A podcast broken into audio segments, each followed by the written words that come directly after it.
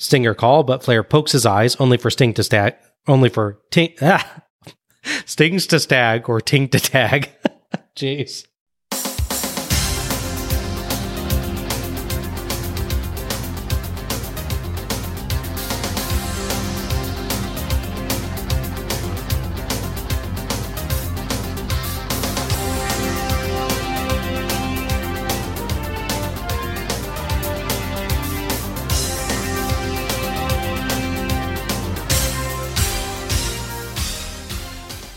Hello, everyone, and welcome to Let's Go to the Ring, where we take a look at the good old days, and not so good old days, of World Championship Wrestling series by series.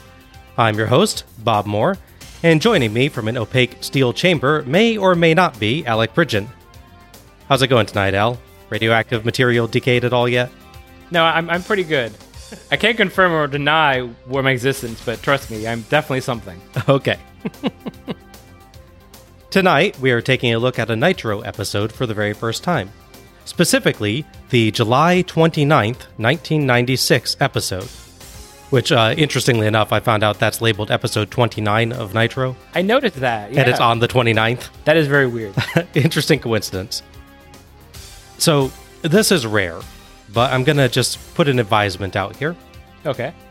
If you haven't seen this episode and you feel like you might want to watch it, I advise you to pause this podcast here and go and watch it.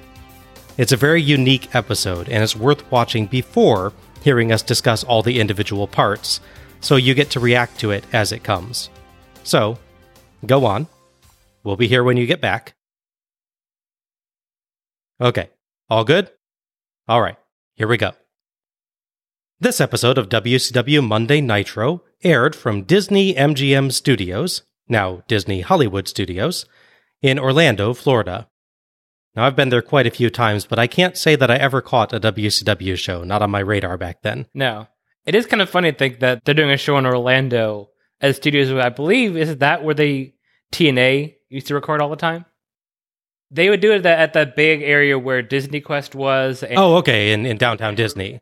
Different than MGM Studios, but Oh, okay. another part of Disney World then. Gotcha, yeah. Okay. Did you ever end up at one that when I was at an MGM, by the way? No, I've never much of a Disney person. I've been to the parks when I was a kid, but yeah, this would have been when I was 13, so I don't think I was really a Yeah. Disney park person. Yeah. Well, the episode earned a TV rating of 3.0, which was quite a bit better than the WWF Raw rating of 2.1. We are a few weeks into WCW's famous winning streak in the ratings, which would last over a year and a half. According to WrestlingData.com, the episode was filmed in front of a crowd of 450 fans, who were in for a bit of a different show than they might have been expecting. Yeah, that's true. Back at Bash at the Beach 1996, a few weeks prior, the NWO formed. But despite the shock of Hulk Hogan's heel turn, WCW is still mostly behaving as though things are business as usual. Mhm. But are they?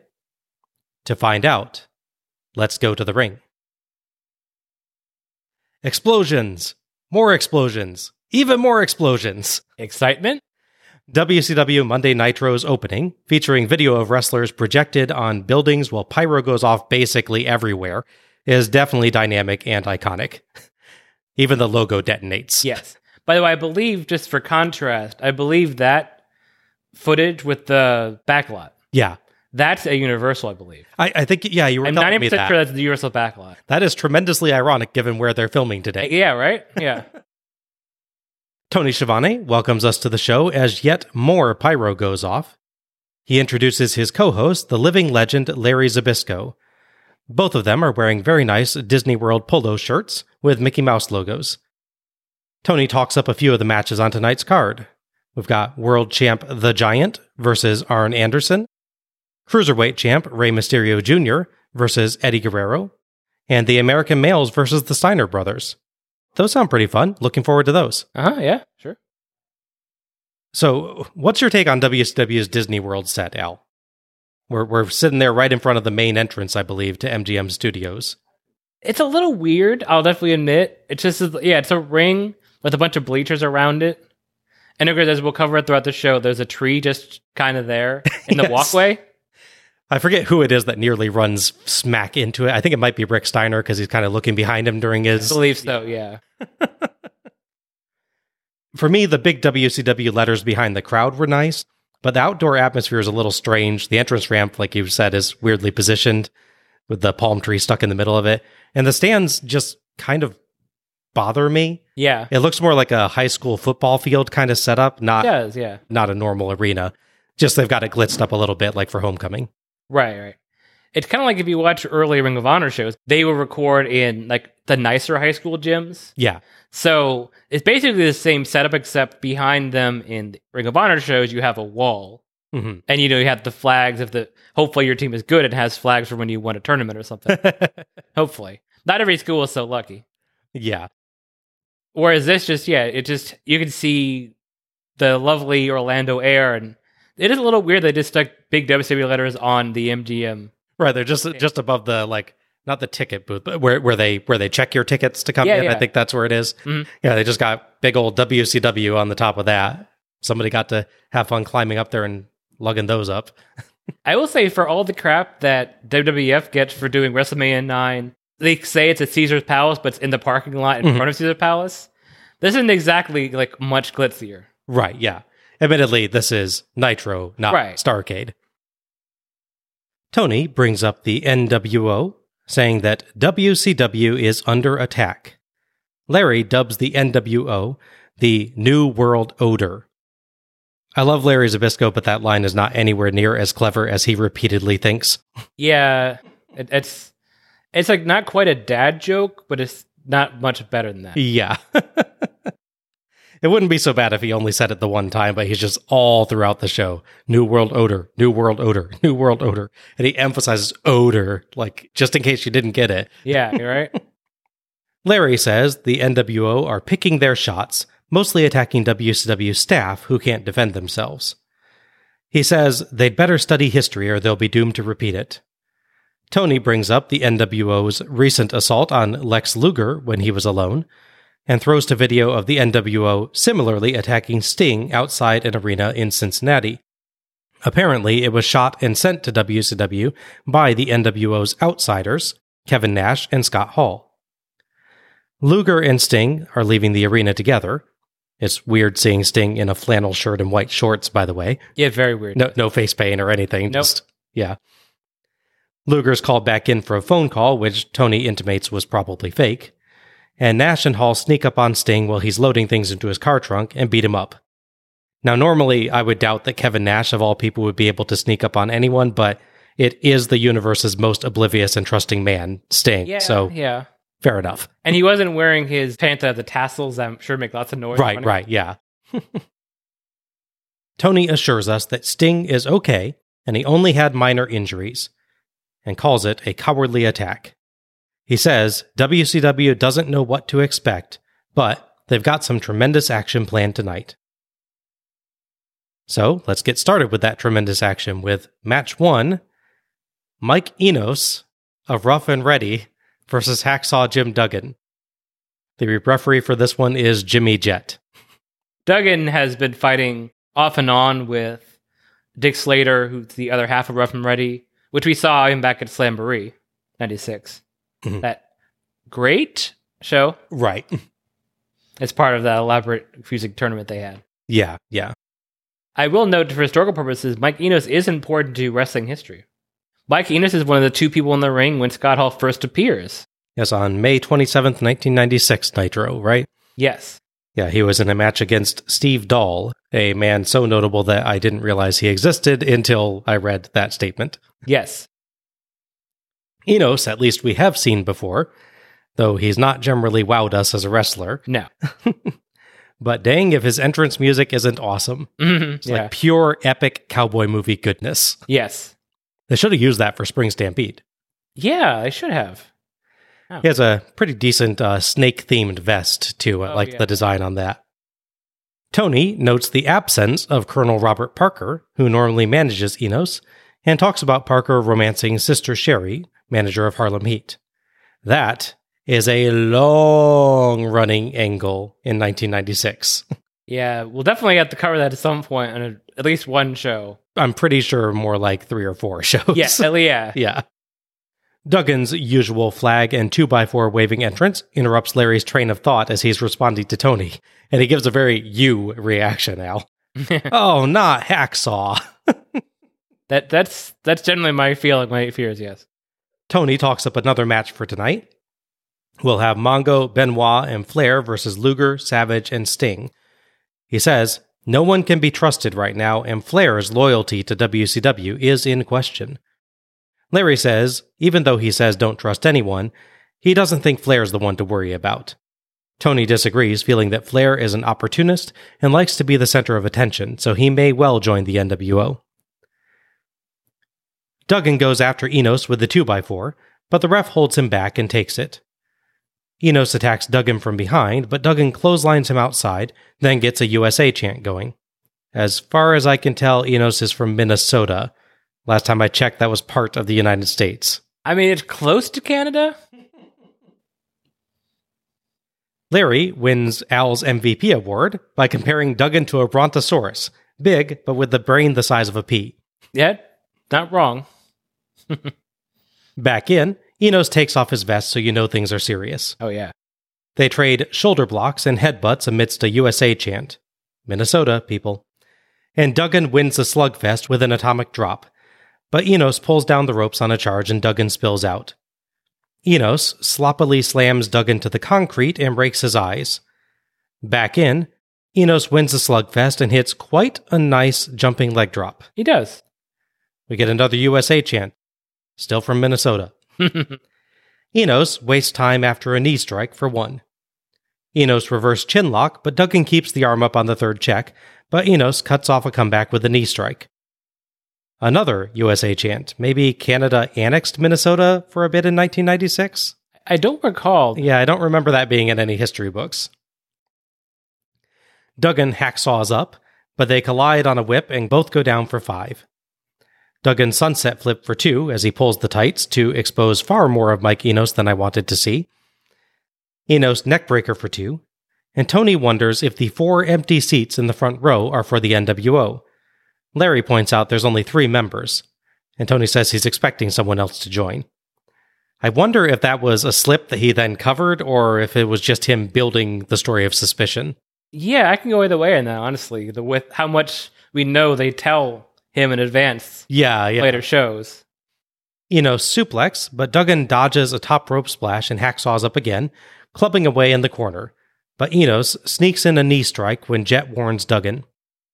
Enos beats Duggan up in the corner and earns a warning too, and while Jett's back is turned, Duggan produces a roll of tape, sloppily wraps up his fist, and slugs Enos for the three count and the win. Jet clearly, clearly Yes. sees the roll of tape dangling from Duggan's hand as he raises Duggan's arm in victory, but just kind of gives a quizzical look, like, oh well, I guess rolls of tape just spontaneously appear sometimes. Larry accurately points out that Duggan did just use an illegal object to win, although I will admit I'm not sure how much good a three second sloppy tape wrap did Duggan really. Thoughts on this one? It's all right. It's pretty nothing, honestly. Uh, it's a lot of punching and kicking. There's not a lot of sort of technical flashiness here, which it's not even really expect to be fair from a match from Duggan, unless there's like a Duggan Benoit match, which there probably must be at some point. I would imagine. Statistically speaking, there'd have to be one, or like a Duggan Flair match, Ric Flair in his prime could be interesting in that respect. Mhm. You sort of hinted at that, but that body slam on the outside is interesting because it's weird because he's trying to. I think he's trying to be safe. Yeah, he simultaneously looks like he's being safe and like he almost drops him, Yes, which is not a good combination. yeah. Because so you want a body slam to look as realistic as a body slam can be. Obviously, even with that move, there's some helping. You want to be a quickly grab the guy, roll him over, and even if you aren't actually doing it, you want the visual of him being like thrown down, like he's being shoved off a building or something. That's what you're going for. right. He does the wind up part really slowly. hmm I think his goal is to get Duggan like I don't know three inches off the ground maybe, and just let go and drop him. So he's not even slamming him. Like you said, I think he's really going for safety, but he's going so slow that it almost becomes unsafe because of that. Yeah, yeah, because he almost loses control at the end, as you Yeah. as you when we first saw it. Like like Zbyszko, I really take issue with the fact that Duggan, just like at Slamboree ninety six, by the way, Mhm. Cheats to win. Yeah, he cheats multiple times. He cheats by pulling the tights mid match too. Yeah. Yeah, it's just so weird. I can't get because this is the whole idea that you know there's this whole blurred lines of face and heel thing we think of with like the NWO when they start to get popular with certain fans, Mhm. and they start to get cheered over WCW wrestlers, or under Vince Russo where everyone's kind of an is that how some of the shows get with Yeah. with yeah. the writing? But here you have Duggan regularly doing all this sort of cheating, and they're going, "Oh, that's weird. Oh well, doop doop a doo. Don't care." Yeah, it's it's it's strange. It's like you know he cheats openly multiple times during the match. So is he a face or isn't he? I expect that kind of ambiguity from 1999 or 2000, but not so much here. Right. I will say, to be fair to Enos, after you know, really tearing apart that body slam he does, his "I'm dead" self and that punch is really good. Yes, he does an excellent job with that. And like I said, that leg drop he did was picture perfect. Just Yeah. really really nice. Absolutely. He really throws himself into the um, top rope body splash too uh, midway through the match. Yeah. he doesn't like hold back on it because he knows he's going to hit the ground or anything. He just goes for it. Exactly. Yeah, I thought this wasn't great, but it wasn't bad. Duggan at least got the crowd going with USA chants, even if those made little sense. And Enos had a much better showing than way back at Wrestle War, That's the show. I can't remember which show Yeah. that. Yeah. where he's in the mask as the uh, replacement skyscraper. Oh, right, right, right. Yeah. yeah. Yeah, that's- the one. He controlled much of the match and got to land some pretty good strikes, a nice leg drop, and quite a nice suplex as well. Still, it's mostly two big guys clubbing each other without much of a plot. It is very weird, by the way, how every time Enos cuts off a Duggan comeback, it's with a knee strike. Huh. Just every single time. That's, no, that's true, isn't it? Yeah. Yeah. Vary it up a little bit, folks. Still, I think this did a pretty decent job of getting the crowd into the show, which was its main point. You know, you get Duggan out there, they can have fun chanting, and that's all you really need. Right. I think for me, if I'm going to see more Mike Enos matches, which I don't know if he will as much on pay per view because he's not a big mainstay of that, I could see him working well with a more intense wrestler like a Benoit, for instance, Mhm. or even go for a Clash of Styles thing. Have him and Eddie Guerrero. So you give Eddie could do his higher spots, or Rey Mysterio could be good Yeah. because he's a solid hand in the ring. There's nothing other than him overdoing the body slam attempt, as we said, trying to make it safe and making it unsafe. He's not bad. He's not No. bad. He's just not exciting in the ring. Just don't put him in a mask, and he's pretty good. Yeah, yeah. As a whole, he's not bad. yes. Yeah. Same with Duggan. I think Duggan. I mean, I'm never going to be a big fan of his. I've seen a lot of his stuff over the years, and nothing's wowed me about him. But again, he's never, other than the fact that he openly cheats the face, he's not bad. Perfectly serviceable big man wrestler. I think that's like both of them fall into kind of that category that I don't think I would ever see them as central to a show, but you put them in the ring, they can do their part. Yeah. Yeah. Likewise, he'd be interesting with the classic style sort of heel wrestler. Like when you have heel Ultimo Dragon. That obviously, it's not my ideal Ultimo Dragon match, but I could see that working interesting. It'd be a fascinating match. yeah, I could see that being an interesting thing to watch. for sure. Tony tells us that's Pep Boy's power pin of the week. Should they not wait until the end of the show to determine which pin gets their reward? Way to rush to judgment, Pep Boys. Oh, Duggan slipped number five. Oh, there you go. Yeah. Had to cheat on that too. Like Exactly. best yeah. places, yeah. He's consistent. But yeah, it'd be, it'd be one thing if this were like a pre-taped show and you could say the awards committee watched the unaired version and then voted and then they put it in the version for airing, but Nitro's live. Yes. So whoever was handing out these awards saw Duggan land a punch with a taped fist and was like, yeah, I'm definitely not going to see anything that tops that. That's not an award, that's an indictment. That's true. But, you know, they're probably safe. It's not like someone's going to hit one of the most terrifying finishers ever later on this very show. No. Can't imagine. Tony throws to Mean Gene Okerlund, who is in the ring with Duggan. And I thank you very much, Tony Schiavone. Ladies and gentlemen, we are live from Orlando. This is Nitro, and there's a lot of things happening. Very heavy security, by the way, I should point out, around this particular facility here at Disney MGM. Hacksaw Jim Duggan coming off a victory, highly questionable, but I think we've got other things to talk about, namely the New World Order. What's your take on what's going on right now? A sec, folks. Hold on a second. You know, everybody's just wondering, Hulk, what have you done? What have you done to us? Not just your friends, not just your family, not just your countrymen, but his fans, Gene. The young kids that really looked up to you, that really believed in your Hulkster. I've been with you for almost 20 years. I've gone to the Make a Wish Foundation with you. I've been to the Special Olympics. I know what's in your heart. So, what's wrong with you, Hulk? Why turn your back on everything that you used to love? Why turn your back on everything that loved you? I don't understand. I had you over to my home. Genie's held my two little girls in his arms. The first word my oldest spoke was Hulkster. I've got to look her in the eye and tell her what kind of man you are. Hulkster, you're a great technical wrestler, but I don't want to wrestle you. I want to beat you up. All right, I thank you, Hacksaw Jim Duggan. I'm not certain we can use the analogy, but it might be appropriate.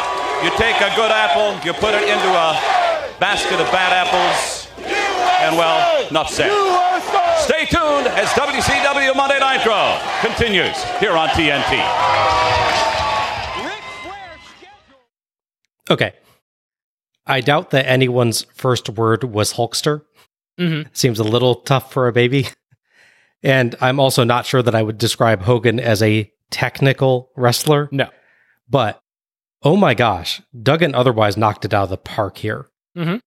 He really got across this sense of confusion and anger at Hogan's betrayal of WCW. And he brought in several personal touches to get across the closeness of their friendship and how big a change this was for Hogan. He really comes across as a man who knows he's just lost a friend and he's had enough time to think about it, but he hasn't made peace with it. Mhm. The camera work here, too, I really liked. It zooms in close, which I think enhances the sense of discomfort. Yeah. I see that. I really, really liked this promo. Duggan normally gives more fun loving or silly kind of promos, so hearing him do one like this was really neat. Yeah. We do get a, a bit of a strange use of the bad apples analogy from Gene at the end, though. a bit, yeah. I think he mixed it up. It's normally one bad apple spoils the bunch, not one good apple falls in with bad ones and gets spoiled. Yeah, it's not quite how that works. The latter's a, a bit less impactful. yeah, right. Yeah, otherwise, yeah, it's really good. There's like there's some weird word choices, like the kid first word being Hulkster, Mhm. or like they turned his back on his country. Hey, uh, countryman. He's, Oh, okay. He does say countryman. Yeah. Oh, okay, that's that's that's true. That's still weird to bring that part up. It's a little bit, but I mean, it is dug in the whole USA thing. yeah, yeah. Maybe he thinks that WCW is the USA, Oh, and that's why he gets the USA chance going against actual American wrestlers from time to time. It's like they're bad in WCW, therefore they're not from the USA. oh, is that why they say the WCW? It's like the USA. Yeah, exactly, exactly. I think we've cracked the code. Wow, now it's not annoying anymore. Wait, no, it still is. but yeah, no, it's good to see someone like him who obviously, even if he's not thought of as a big promo guy, obviously he's cut promos of any kind for what, 10, 15 years probably at this point. I think so. years. Yeah, yeah, He's had quite a career. Yeah. It's not like it's not like they pull some random guy and say, here, cut a promo. He knows how to put emotion in when he actually needs to. Right. Which is nice, yeah. And this this one I think stacks well with the past few weeks of Nitros, as I recall. They've been having people cutting promos like this, again reacting to the Hogan turn. Rey Mysterio has a great one where he ends it with "He betrayed us." Yeah. There's a lot of nice, kind of harder hitting promos than you normally get Mhm. from a lot of people, and and some that you're not used to doing a lot of promo work on WCW shows. But then, yeah, Duggan I think is a very good choice to then kind of evolve it. That he may be, I'm not absolutely sure, but I think he might be the first one that has had such a long running relationship with Hogan. Hmm, yeah, it might be. The only other one I can remember is uh, Kevin Sullivan has one, but his is a bit different. His is, you know, I was trying to destroy Hulkamania and he destroyed it himself. Yeah, right. So it's a little bit more supervillain promo where Duggan is the first like longtime friend I think that Yeah. they really have. I mean, the most long term one you can get would be uh, Ed Leslie, and I'm not sure I want to hear Ed Leslie try to do the same kind of. Doesn't seem like it'd be as powerful. No. Yeah. he could surprise me. he could. He could. It seems unlikely. Yeah. Yeah. We cut to our first commercial break on a video from last week's Nitro. featuring the Horsemen making an entrance and Arn Anderson checking a white limo looking for Flair, as Bobby Heenan can be heard assuring Bischoff that if Flair isn't here, he's got a good excuse. Always like to keep my favorite snack handy. Need a little excitement? Step into a Slim Jim. Oh, yeah. Back from commercial, we get a commercial. Yes. Randy Savage rips the front off a locker to retrieve some Slim Jims. Then, Tony talks up WCW Saturday Night, which apparently is about experiments in cybernetic arm design, according to its footage. It feels like B roll from Terminator 2. Yeah. Back to the ring for our second match, as Tony tells us this is the match we were scheduled to have last week, but didn't because of the Flair situation. Correct, yeah. So our second match is the Horseman. That's the Nature Boy, Ric Flair, Steve Mongo McMichael, and Chris Benoit, accompanied by Deborah McMichael, Elizabeth, and Woman, versus Sting, Lex Luger, and the Macho Man, Randy Savage. The referee for this one is Nick Patrick. Kind of funny for contrast that all three of the heels have their own manager, Yes, and none none of the three faces have a manager. it's like the ultimate expression of faces don't have managers, heels do, right? Exactly, yeah. Laid out pretty well. as far as story goes, other than the Can Flair trusted stuff, obviously you have Sting and Flair. If you know anything about wrestling, you know Sting and Flair have been fighting at this point for about 10 years now. And they've traded their world title a couple of times between each other at this point. Sometimes in very ill-fitting masks. Yes, that's there's also that, yeah. I try to forget the Black Scorpion as much as Yeah, possible. much much like Mike Enos, Flair should not wear a mask. yes. Really affect his breathing, I'm sure. yes. Stretch his poor nose in there. But yeah, as far as Savage goes, at this point, Savage and Flair have traded the world title three times between each other on sets of shows. Mhm. So obviously, there's a lot of animosity there. And I believe there's an angle going on where uh, Flair is spending Savage's money as well, right? Yeah. Because Savage and Elizabeth used to be married and got divorced. And I Yeah. guess I think the idea is like she got Savage's money in the divorce and Flair's spending it all. Yes, it's a little weird because yeah, because I believe the timeline is they actually divorced in like 93, 94. Yeah. And, but then he comes into WCW. On the show, we've seen they're not together, but they definitely eventually come aligned officially because she she turns on him. Right. Yeah. She spends the first month or two, I think, that she's there. She's aligned with Savage. Yes. And then at Super Brawl, I think I is where so. is where the turn happens, if I recall correctly. The dangerous high heel shoe. Yes. Death. One of many dangerous high heeled shoe attacks. Yes. also, as you know from watching the shows, at this point, we're still in kind of a long running story where Lex Luger is a good guy, but really only because he's with Sting. Mhm. He's kind of becoming nicer and becoming a more of a fan favorite on his on his own, but he's definitely still I'm friends with Sting, so he's a face, so I'm that's why I'm doing this. Not so much I love the fans. Yeah, he's he's leaned more towards face recently because I think after Uncensored they start to turn him more face. Yes. but he still recently has been a heel, or Yeah, they- recently has been like between face and heel. Yeah, they they famously turned the botch, if you believe it is one, and Uncensored 96 into part of the story. Yeah, I do have to once again say at this point the Luger Sting stuff from 1996 is absolute gold. If you have not watched the 96 Nitros, they are worth it for that alone, even if nothing else awesome happened on them, and frequently awesome stuff does happen on them. Yeah. But oh my gosh, the the Luger and Sting stuff is just comedy gold, just Yeah. brilliant stuff. The best bit, of course, is Sting is walking to the ring. Luger's behind him. Sting Yes. is Sting is slapping fans' hands in the way. Luger is not until Sting looks at his direction. Then he's like he starts high fiving people, Yes. and then stops once Sting looks away. Love that bit. Love that bit. The horsemen come out to Flair's theme. Mongo has an awesome Four Horsemen shirt on, and Flair has a great sparkly green and gold robe. Deborah is front and center, though, in a gold dress. Uh, Arn Anderson, Tony informs us, is not present because of his world title match against the Giant later tonight. Sting, Luger, and Savage enter to Sting's theme.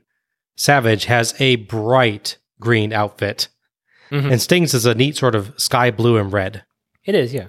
Luger wears black tights and white boots. Come on, man, get some glitter. Bow to peer pressure. Exactly, yeah. I, I am astonished that they managed to do like a six or seven month angle or more with Sting and Luger, you know, palling around and teaming up repeatedly. And I think there's precisely one time that Luger wears face paint Yes. in all of that. it's like that is some solid maintenance of your identity, man. yeah, they get him in the uh the like the military face paint, right? For Fall Brawl, I believe. oh, right, okay. Then there might be two because Okay. I think there's the one for Fall Brawl, and then I believe for the Bash at the Beach match, they all wear Sting face Oh, paint. you're right. Yeah, yeah, that is that's true. Yeah. Macho charges Flair, and everybody brawls as we cut to commercial. Glacier is coming. During the break, Patrick restored order, so the match proper starts with Sting and Benoit. Sting dominates, so Benoit tags Flair, who stops Sting from tagging Savage, but immediately regrets it, as Sting sends him to the apron to Luger, who sends him to the floor to Savage, who beats him up by a VIP table and dumps fruit on him. Yeah, I think the uh, VIP table was supposed to be part of that story. I think so. Flair keeps buying a little VIP table with fruits and wines and stuff on it, and will often just go over there and sit there during a match just to taunt Savage. because I believe there's a one show we've actually covered where it's it's Sting and the Giant. Uh, Slamboree 96, yeah, there's the VIP table there, and Giant goes over to try and choke slam Sting on it, but Luger covers the table with Jimmy Hart, I think. yes, that's the one. Yeah. Flair flees inside, and Sting press slams him. Stinger call, but Flair pokes his eyes, only for Sting to tag Savage. Flair freezes dead in his tracks. Great moment. Mhm. Less great. Larry says he's shocked Savage hasn't gone out to choke Miss Elizabeth. ah. Tony says that's a good point. I- is it? No, I, I'm, I'm going to say no on that one. Yeah. No. Flair kisses Elizabeth just to tick Savage off. Savage charges, but Mongo intercepts, and Flair tries to ram Savage into the ring post, but apparently fails off camera. Yeah. Macho beats Flair up in the corner, so Flair flees to the ramp, oddly trying to hide momentarily before just giving up and begging for mercy. Macho is fresh out, so Flair's face meets the bleachers. Yeah. There's a weird bit where he goes to hide. I, I wonder if he thought something was going to be back there that he could use for a bit of a spot, but he didn't actually know. He could have at least tried to get behind the tree. That's why it's there. Yeah, yeah. It could in the cartoon where he goes behind the tree and he disappears. Don't don't make this into a Norman Smiley match, man. I wanted to prove it North my match. I can't help it. Tags to Mongo and Luger, and Mongo works headlocks. Larry implies that Tony was making fun of Mongo's face while doing so himself. Mm-hmm. yes. Mongo stumbles on a whip and falls through the ropes, but at least lands safely. That was definitely a botch, but he recovered well. Yeah. Tag to Flair, but Luger no sells chops and punches. Luger roars, and Flair freaks out. Luger press slam, an awkward clothesline to a charging Benoit, and a beautiful stalling suplex on Flair for two and a half. But Flair pokes his eyes and tags Benoit, who stomps Luger to paste in the corner. Savage takes Benoit down, and Patrick has to dodge as they fight around him. As Patrick ushers Savage out, Flair sneaks in to break Luger's eyes, and the horsemen trap him in their corner. But he escapes, clotheslines Flair, and keeps on running to tag Sting. Very smooth. Oh, yeah. Sting bites Flair, and Larry jokes that Flair still had grapes on his head from earlier. Yeah, why not? Sting hip toss, drop kick, and a superplex for two as Benoit saves. Sting sunset flip for zero as Flair gets the ropes, tags Mongo, and slugs Sting. A rather crappy Mongo elbow drop, but he makes up for it with a monstrous clothesline and backbreaker. Mhm. The Horsemen earn two counts off a Benoit back elbow, Benoit back suplex, and Flair's mat wrestling, but Sting bridges out and backslides Flair for two. Benoit saves again, and Flair chop blocks Sting's knee and slaps on the figure four, getting extra leverage from Woman. Flair makes the mistake of slapping Sting, who flexes, roars, and turns the hold over. Will he ever learn stop doing that? He'll learn to stop doing that about the same time he learns to stop going to the top rope. Okay. So, never. yes. They roll to the ropes for the break. Sting rolls Flair up on a second figure four attempt for two, but Benoit is tagged in to work the leg and snap suplex Sting for two. Larry says he never liked Patrick, but Tony says he's consistently good. That's going to change in a few weeks, right? Yes. Benoit almost gets the Lion Tamer, but Luger saves. They say Boston Crab, but I swear it's definitely. oh, yeah, yeah. No, he was, because the key is you have like the one knee down further. yeah. He's totally going for Jericho's Lion Tamer, and I don't think Jericho's actually in the company yet. Uh, no, I believe he's ECW at this point. Yeah.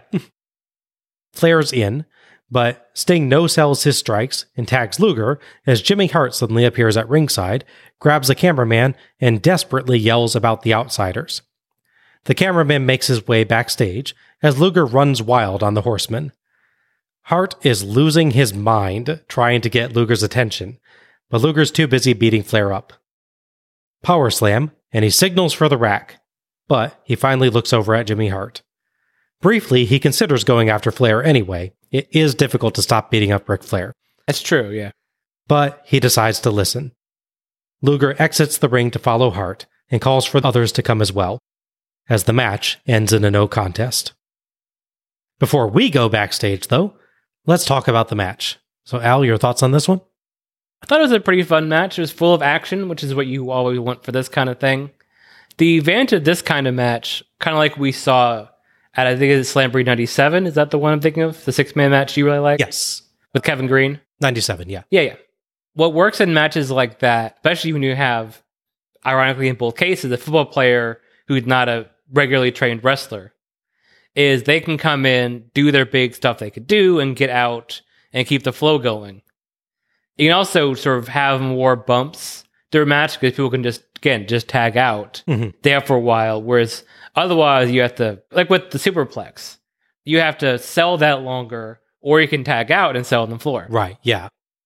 like with that match as well, there's a real like house show feel to this, Mhm. which is I think maybe my interpret I'm saying as a negative way, which I'm real in this case I'm definitely not. I mean, this is just a TV match anyway, so. Correct, yeah, that Yeah. that is true. That is the difference between if you give me this instead of a world title match involving one of these people, I'd be like, well, am I getting this instead? As fun as it is, but yeah, this is a TV match. None of these guys are the champion, so it's good to use everybody. Mhm. You get Mongo some good exposure here. You get Benoit a good chance to show what he can do. Faces get to come in and out and do their own stuff. There's definitely a few miscues here and there, like you talked about, where I think Flair was trying to like hide under the bleachers, but there's no way to get under the bleachers. Maybe That's probably what. Yeah, I hadn't thought of that. He's probably trying to get underneath them, and then oh crap, there's a wall. There's also understandable, but there's a bit of miscue covered fairly well. Right before the end with Luger, he's trying to press slam Benoit, but he doesn't quite get him up Yes. right. Sets him down and just does it better. Yep, he recognizes he doesn't have his grip right, does the right thing, sets him back down, and then picks him right back up and does it for real. Yeah, he doesn't do a warrior. Just just let go and see what happens. right? Yes. I really enjoyed this up until it stops, just because of the storyline. Yeah, I agree. This was a really fun uh, little match here. Good, solid, entertaining six man match with just enough chaos that gave everyone some time to show off. Everyone seemed to really go full tilt from the start, which I was not expecting from a TV match, mm-hmm. especially one that was going to end the way this does. It's quite long, too, but not so long that it gets repetitive or loses momentum. There's a few minor botches, but they always recover really fast, sometimes so fast that it's hard to be entirely sure it was a botch. True. You can tell that these are guys that have worked together a lot with only Mongo new to all of this. He's sometimes a tad awkward, but overall gets to look strong as well. Yeah. I really enjoyed the back and forth feel of this one. And while the ending is a no contest, which normally we don't like, Mhm. I think it's well done and interesting, particularly as we're going to discuss where it's going to lead to. And it's not that kind of no contest that you'll get but a million and a half of for the next six, eight months. This is a no contest that adds to the story Yeah, yeah. and adds to the mystery of what's yeah. going on. This isn't what the NWO ones where here's a real good match and then just they run in and start kicking people and then it's over. And again, this is a TV match, Yeah. not a pay per view match. Also- this is not where we're expecting it to be a conclusion to something. This is these guys are fighting to build up the storyline. So it's one, it's more allowable to do a no contest, and two, this is a genuinely interesting way to do one. Yeah, I'm thinking about this. I'm maybe you might feel differently. I'm torn on whether they should have actually opened the show this way. Because you'd have, hey, here's our big stars in the ring. Here's this big match. Watch this instead of Raw. Obviously, they still won the night, as you noted pretty well. But I could see this being a strong way to open the show. I could see that, and I think Hacksaw's promo would work just as well after the NWO attack, Yeah. as well as Mhm. so. I don't think it would interfere with anything that they did with that. I think maybe the only reason they didn't do it is that they wanted to have, as we'll discuss, the rest of the show be the disrupted matches. Right. So if you have Hacksaw versus Mike Enos afterwards. I mean, they could have maybe done it by implying that Mike Enos wasn't Hacksaw's original opponent either or something like that, but that's the only thing I can see them maybe wanting to do is have enough before the show that like, oh, we had a show plan and then, oh gosh, I That's what I was going to say. The argument I can make against myself, ironically, would be that, yeah, you want the show to run X number of minutes, say 20, 30 minutes normally, and then, well, pretty good cover happens, and it feels like the show is stopped because of that. yeah, I can see that as well. But just at the thought that having the big star power open the show, Absolutely. and then it could be interesting. no question on any other night. I think this would be an excellent opening match. Yeah. I think it's just because of what tonight is that it doesn't go that way. Yeah. I, I really liked, by the way, uh, that Luger is the one that Hart manages to catch the attention of Mm-hmm. because Hart was formerly his manager. Yeah. So that was a nice, nice little storyline touch there. Yeah, because obviously he wouldn't go to Benoit because at this point he's put a bounty on. him. right. Yes. Yeah. Don't ask Benoit for help. No. But yeah, Luger, I think, I think that was just a cool callback. Yeah. So yeah, quite a fun star studded match. hmm absolutely. They already announced in advance that Sting and Luger are going to be teamed up against Hall and Nash at the pay per view, Okay. which is Hog Wild, which confusingly they call an unsanctioned match. Yes. I'm still not clear how that works on pay per view. The whole show has to be sanctioned, I would think. There's a referee in there that seems to represent some kind of sanctioning to the match you would think so. in their ring, on their show, on their time. Yeah, I'm not quite sure what unsanctioned actually means in the context of one of these shows. Yeah. I think they're going for the idea that they don't work for the company. Yeah. But then you get to know, oh, we're going to bring in two random guys that don't work here to have a match in our ring and on our show. Yeah. It could make a lot of sense. Oh, also worth noting that Sting and Luger were tag champions. They were in a match which was interrupted by the NWO coming out. At that point, I think it's just Hall and Nash Yes. before Bash to the Beach. So they come out with bats, and during the distraction with them and security and Mustache trying to stop them, there's a random roll up pin by, I want to say Stevie Ray, I think it might actually be Booker, but I. I can't remember which one it is. Yeah. but one of Harlem Heat pins Luger and wins the tag titles, and then sort of leaves quickly. Which on one hand is clever because they're taking advantage of the situation, but at the same time, this tag team title change is so such an afterthought. Oh, well, yeah, they won, whatever, who cares? Yeah. Luger barely acknowledges it even. He's just like springs back up and glares at the NWO. Yeah, Which, on the one hand, devalues the tag titles a bit, but on the other hand, does actually help to get across the importance of this angle. yeah, This is the one case where I kind of feel that's a little bit forgivable. yeah. I would have kind of liked him to be more initially instinct refocusing Yeah. there. The- uh, yeah. That would, I think, that would sell it more. Yeah. Yeah. The cameraman has reached backstage where Arn Anderson is down and hurt. So too is Marcus Bagwell, and standing over him are Kevin Nash and Scott Hall, the outsiders, armed with baseball bats. They toss the bats down, looking satisfied, and Scotty Riggs runs out of a trailer to confront them, but notices Marcus down and is distracted long enough for Hall to grab what looks like a stage light. Yeah. When Riggs charges, Hall rams it into his face. That makes a good, solid sound. It does, yes. Ow. Heroically, Rey Mysterio dives off the trailer steps at Nash, but Nash catches him, hefts him on his shoulder, and flings him face first into the side of the mm-hmm. trailer like a dart, quoth Larry Zbyszko. Yes. Holy crap, that looked brutal. Yeah. I, I still honestly have no idea how they did that without actually injuring Rey. That's a mostly uncontrolled fall then. Yeah. He's able to get his hands up to mostly blunt the impact against the trailer itself. But there's nothing he can do about how he's falling from that point. Yeah, the way what he really does, you have to really look at it, which is credit to him. Mhm. It happens so quickly you can't see it. And even still, I'm not trying to downplay it like it's oh yeah, I could do that. It's really easy because obviously no, but he's able to just protect himself. He's able to land on his feet and, and then kind of roll backwards hmm. rather than hitting like falling straight back from that. Yeah, absorb it in a lot of little shots rather than one big hit. Yeah. Yeah, That's good. kind of the Bret Hart way of controlling your fall and slowing momentum a bit. Yeah. Laughing, the outsiders make their way to a waiting limo, only for Randy Savage to charge into view and jump on top of the limo, reaching in through the sunroof as the limo drives away and out of sight. Yes. We turn back to the scene of the carnage as Sting, Luger, and the Horseman and Company have arrived, alongside a bunch of WCW medical staff.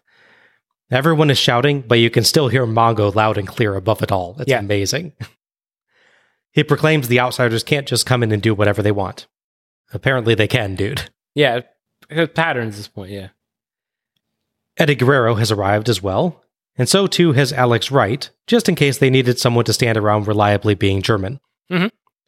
The commentators are thrown, and Tony decides to throw to an ad break, but just as he does, Sting yells to Guerrero, who's by Mysterio, Eddie, what happened? What's he saying? He says there's four, Eddie yells back. A pause, and he checks again and seems unsure, saying that there's three.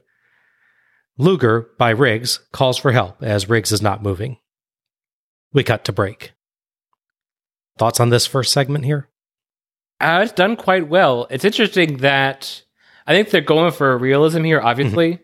So that means we don't see the attack on Anderson. Mhm.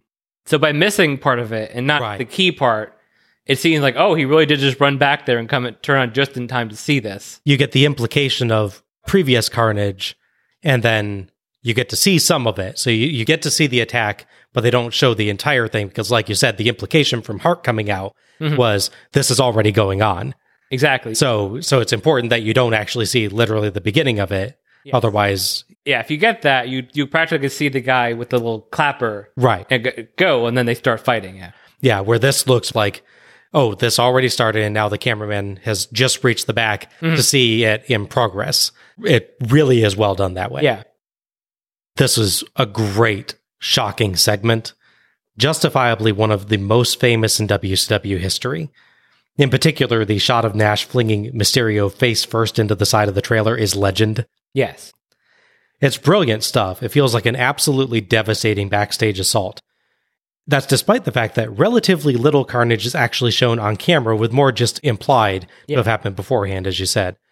It's a smart way to do it. I find uh, the more consecutive stunts that have to be accomplished on camera, the more chance that something goes wrong. True. And this absolutely must go right in order to have the impact that they want. But it did Yes. boy, did it ever go right. The immediate aftermath and the overwhelmed reaction of the WCW crew helps to emphasize the enormity of the situation. It feels different, Mhm. though we're yet to see just how much so.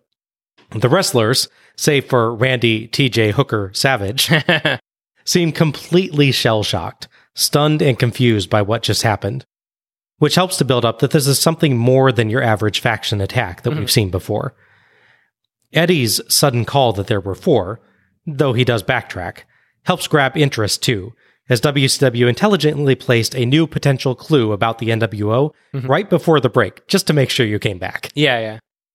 Yeah, I was thinking about this. When especially when you watched this a couple days ago, you gotta kind of put yourself in this certain mindset, especially if you're watching this for the first time in, say, 2022, Mhm. which is that at this point in history, 1996, we had the O.J. Simpson White Bronco chase. Yes. Famously, is this long segment where their helicopters are following him, car driving the LA freeway, all this is happening. It's kind of like a constant unbroken shot for I don't know how long ago, but it feels like eternity. Yeah. On top of that, right around the time that Cops has really hit its stride. Mhm. So with Cops, you have, you know, they pull up on the scene, and they rush to top a fight, or they're taking on a guy. Usually it's some shirtless guy in front of a trailer, because that's is what Cops is about. Jim Neidhart as we Yes. Yeah, Jim that, that kind of look. Yeah, that exactly. That, that's a very good, yeah. That's sort of the gritty level of violence that people were expecting. if you're doing an attack that needs to look like a real attack, Yeah. there's a particular feel that you have to get for it. Yes. And that's that's clearly what they're going for here. It's like like you said, like cops Exactly. type of stuff where it's like this needs to not look planned. This needs to look like an organic event that's just happening live Mhm. and we've just stumbled upon it basically. for better or worse, this is a real intentional push to get away from everything looking pre-planned and staged in pro wrestling. Like with Face Hulk Hogan, he comes out really strong, then you you know hit him low and you beat him up up until it's snap and now it's time for the end of the match. Pop up, no seller thing, big boot leg drop, he wins. Yeah. You can definitely yeah, put yourself in the mindset of this is what people are expecting, both as a fan base audience, expecting this kind of thing to happen for it to look real. Anything less than that, you're like, oh, I don't believe that. They're all just they're just Mhm. play fighting, you know. They're just holding a headlock and hitting their own arm and stuff. And on top of that, that's what the people behind the show are really going for. Mhm. Rodney King, you have the police with batons, you know, surrounding beating a guy with a stick in bright and broad daylight. Everyone sees it. That kind of not directly what they're going for with the bat, but definitely that's a factor that why they have the bat as Mhm. well.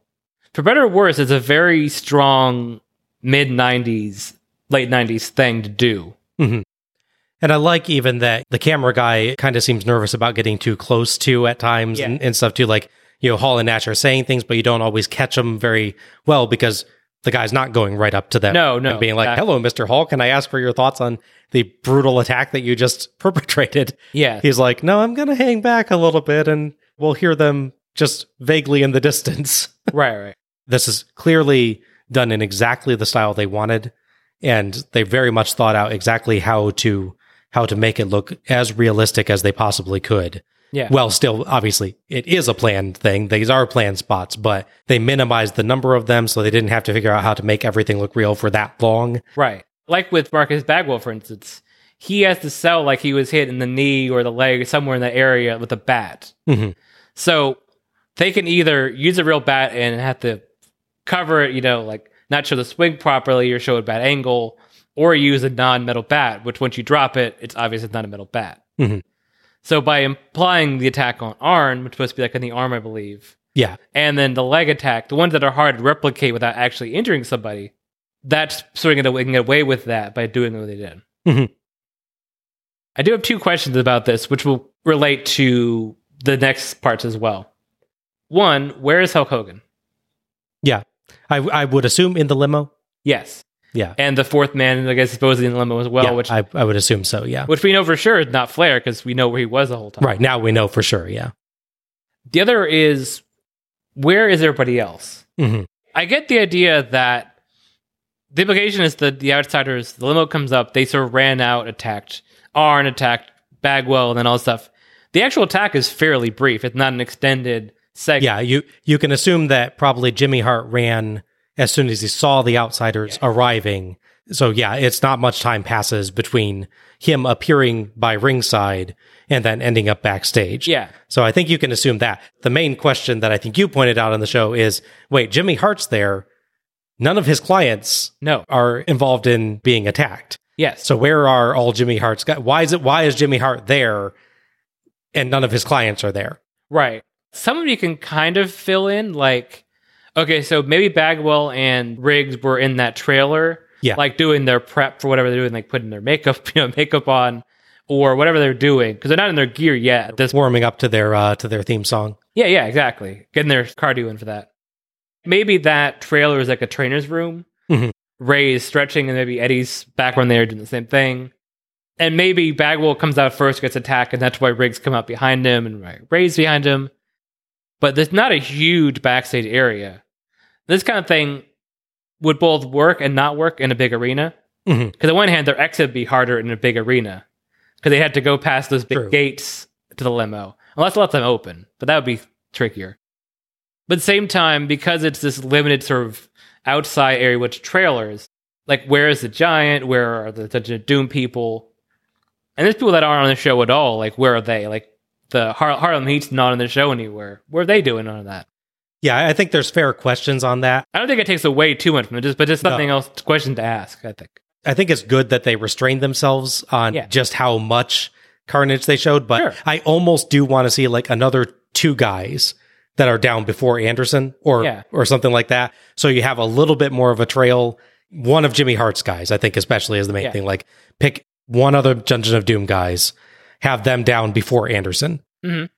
The one thing that I do like that partially resolves the Jimmy Hart situation Mm-hmm. is Arn Anderson is the one member of the Horsemen that the Dungeon of Doom has been willing to talk to Okay. historically, like throughout the shows leading to this point. He has conversed with Kevin Sullivan and he's conversed a bit with Jimmy Hart. Sure. So I can actually see the explanation for why Jimmy Hart's there and his guys aren't. May be that Jimmy Hart was talking to Arn Anderson Okay.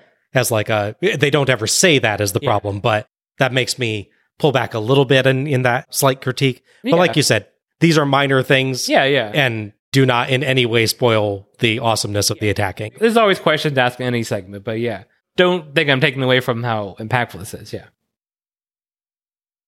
When we come back from ad break, medical staff are working on Arn as woman in tears cradles his head. Interesting bit of foreshadowing Arn is cradling his left arm. That's the arm that would suffer numbness and cease functioning later, Mm. leading to his surgeries and ultimately to his retirement as a pro wrestler. Obviously, this is not the cause of that, Yeah, yeah. but Uh, it's just an interesting coincidence. yeah, yeah. A fire truck arrives, and Doug Dellinger shows the emergency crew over. Could have used your can of mace, Doug. Yeah, right? Over with Mysterio, Eddie still insists that Mysterio said there were four NWO members.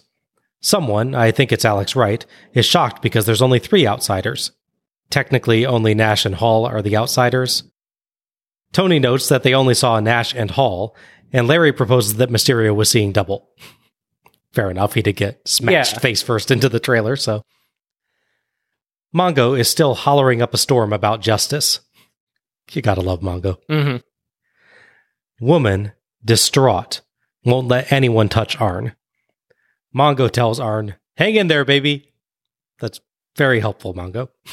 Yeah, you're an inspirational cat poster. yes. I kind of want to see that now. Uh, I'll, I'll work on that for you. yes. Medical staff work on Mysterio putting on a neck brace as Eddie tries to get clarification on the number of attackers. Mysterio insists there's four. Tony says it could be anybody, even someone standing back there right now. The medical crew take Rey's mask off, and he shields his face as Tony very nicely sells the enormity of Mysterio's unmasking, emphasizing that a masked wrestler in Mexico is never ever seen unmasked. Mhm.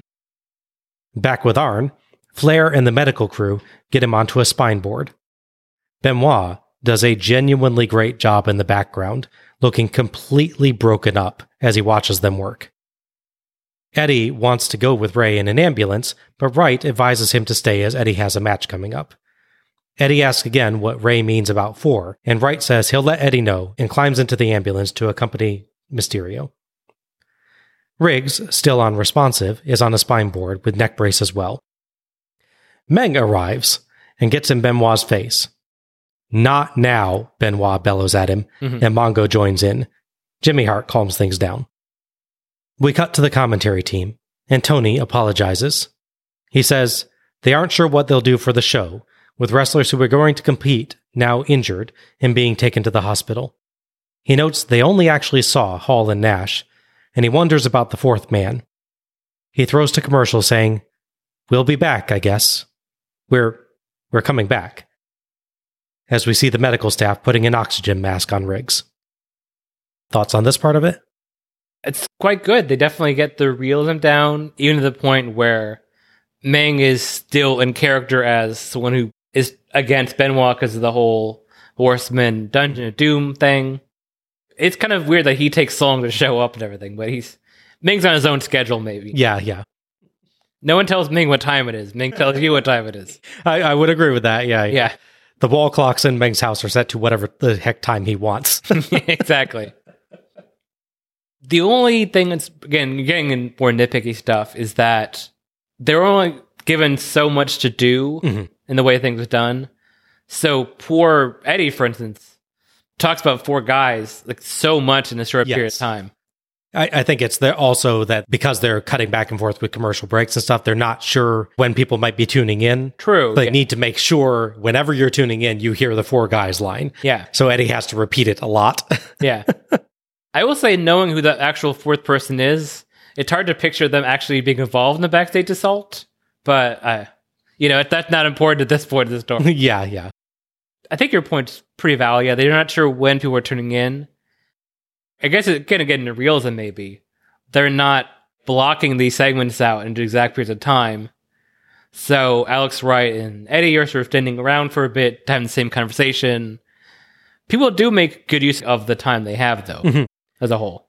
Yeah, and I like that they do have events like Meng's sudden arrival that kind of break it up a little bit. True. It's starting to be, you know, a lot of nothing happening, but then all of a sudden, oh, Meng's there and the horsemen nearly get in a fight with them. Yeah. So there's little things that still feel pretty realistic to have happen of, you know, tensions are high. A guy that already doesn't like another guy comes in, Mhm. that can raise the tension in the area a little bit, but also adding those prevents it from becoming monotonous, Right, right. which I think helps a lot.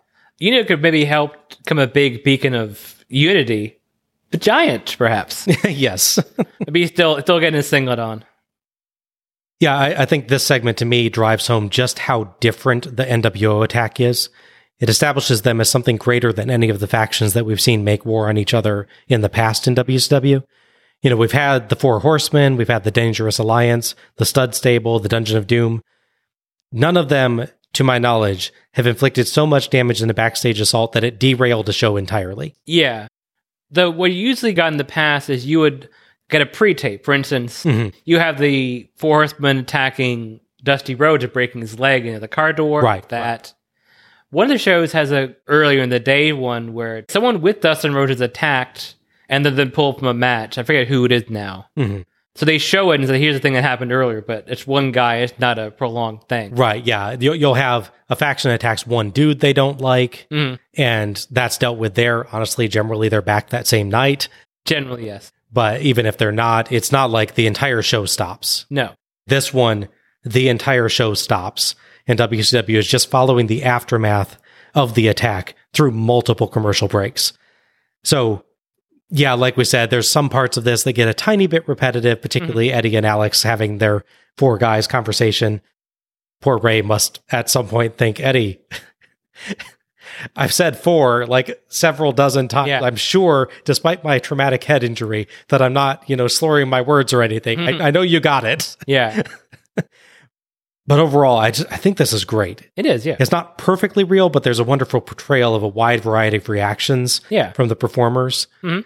We've got woman just being so worried about Arn, Mongo being angry as heck, Eddie's pure disbelief at what happened, Benoit just appearing in total grief in the background in certain shots, Yeah. and then Meng just thrown in to stir things up and show that enemies aren't all just having a kumbaya moment. Yeah. Right. Tony is a particular highlight in all of this, as he builds up the importance of Mysterio's mask and sells confusion about how and whether they're going to continue the show. I don't know how much he was actually told about how this night would go, Mm. but if he did know all this stuff, he does an excellent job of acting uncertain Yeah. and thrown by the en- events of the night. like I could I could see they say, hey, they're going to be a big attack and we're going to sell it for a bit. But it's one thing to be told that, another thing to see where Mysterio thrown into that Right. Yeah. thing, and and to see see how it's acted out. I can see him being sort of caught up in the emotion of it as a performer, mm-hmm. which he's doing. He really, really, I mean, I think that's it, right? He knows the emotional reaction they want and he just lets it happen. yeah, He doesn't like try and resist and be the professional announcer or anything. He really lets out how he would be feeling if this actually was happening. I think the only bit of hyperbole, I think it's him that does it. He talks about how the NWO stole Rey Mysterio's wrestling soul. I think that's actually Eric later on. Is that Eric? I'm Oh, okay. pretty sure it's Eric. Okay, one of them does that. Yeah, Yeah. I'm like, that's a bit much. I'm with the masking. I, I get it's important, Mhm. but yeah, it's like Soul's wrestling soul. It's a little weird. With Shang Tsung there. Oh, this is what I was thinking too. So Alex Wright says that Eddie can't go because he has a match. Yes. Eddie's match is against Rey Mysterio. Yeah, Yeah. I, I Well, uh, you know, Alex is German. He assumes that there will always be a backup plan and maximum efficiency for the show. So he assumes Eddie will have a match. And he is right. yes, Thus his name. yes. I can't argue with that. We're back from commercial again, and Tony and Larry have been joined by Eric Bischoff and Bobby the Brain Heenan as we continue to watch the medical crew work backstage. Nitro normally traded off to Bischoff and Heenan for the second hour. We cut to the commentary crew where Heenan has something to say. Bobby, just hang with hang with us. All right, we're, we're, we're back, and uh, this is the point where we usually send to the second hour. Eric is out here, and Bobby Heenan, here we are. Tony, I I tell you what, you saw what you saw. We saw it from back here, and it's it's scary. Stop right now. Let let me get something straight here right now, Eric. And I, I'm not going to do a, a wrestling interview. I'm talking to you man to man, face to face. I have a history of neck injuries. You know that. You get a shot of this, I have nerve damage in my hand. Eric, the job isn't worth it to me to be out here. They almost broke your back a couple weeks ago. You saw what just happened out back. There's bodies all over the place. I'm not going to do the broadcast tonight unless somebody can guarantee me security. Somebody can guarantee me that my I physically won't be hurt. Can you do that? Bobby, I can't guarantee you anything right now. You do what you feel you have to do. Well, I have to walk away from this. My health and my well-being. I'm not going to be crippled and paralyzed for the rest of my life Look, I'm not they gonna, can't I'm not going to argue with you here. I'm not going to argue with you, Bobby. You do what you have to do. Guys, I'm going to need a little help here if you don't mind. I, Eric, I don't. Uh, I tell you what, buddy, these wheels are falling off here. Uh, can we go back and take a look once again, maybe, at what's going on back Well, there? I think we need to. I mean, as, as horrible as these things look, Eric, we need to. Great, powerful moment from Bobby Heenan there, re-emphasizing the sense of reality once again. I think uh, Eric does well with that segment as well, trying not to argue with him, but also letting stress and tension about it show. I, I agree with that. Both Everything's kind of falling apart, and he's trying to keep it together.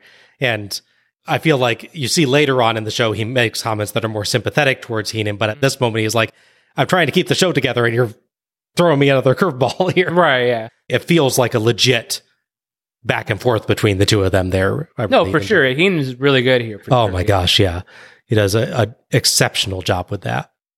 Because even outside of the initial first show, post Hogan heel turn, you still mostly get the fun loving, making fun of people like Hacksaw Jim Duggan Uh-huh. and other faces. Heenan. Yeah, I think there's like one or two moments on the earlier shows where he's shown more nervousness when the NWO shows up somewhere. Right. But it's not been like, but this is terror. Right. Because, yeah, because they, they show up in the ringside area a couple of times. Mhm. So, yeah, it's understandable for him to be worried about that when there's Yeah. But yeah, th- this is raw terror in his voice, which is really, he does an amazing job with that. Oh, yeah, for sure. I liked uh, Tony's line too. I, I don't know, the, the wheels are coming off, man. Yeah. We cut backstage again. We can hear the crowd getting restless as they aren't seeing all of this, presumably. Arn is put on a stretcher. Bischoff accidentally mixes up Eddie Guerrero and Rey Mysterio for a moment, sounding like Eddie confused Eddie by saying there were four guys. Tony again asks if the four guy might be standing back there right now. And the commentators agree that Macho Man is probably the only one who knows for sure who the fourth guy is now. Yeah. By the way, if you want an explanation of what happened with Randy Savage after the limo bit, I didn't get one. No, I kind of figured. Maybe it's on WWE Saturday Night, which for some reason is not on any version of the network. It goes it goes to 93 and just stops. you have to go through pretty bad quality YouTube stuff to find people that recorded it and uploaded somewhere. They even interview Savage.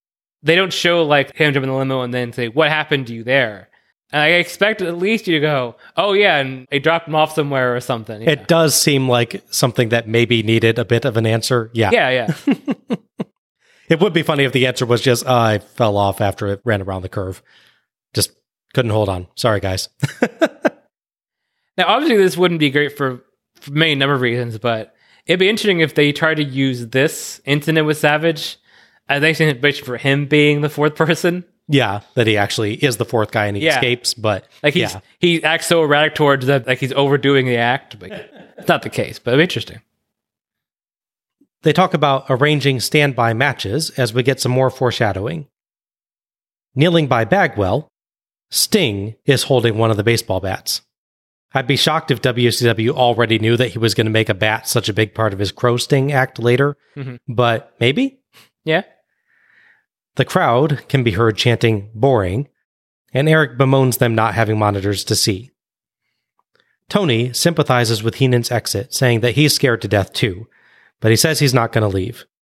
Larry sympathizes as well, but wonders if Heenan saw more than he's saying as he looked terrified. The horsemen watch as Arn is loaded into an ambulance, and best friend Ric Flair gets in with him, as does Woman. Sting walks alongside Bagwell's stretcher to the ambulance, and Eric goes over Bagwell's friendship with Luger and Sting, with him frequently working out at their gym.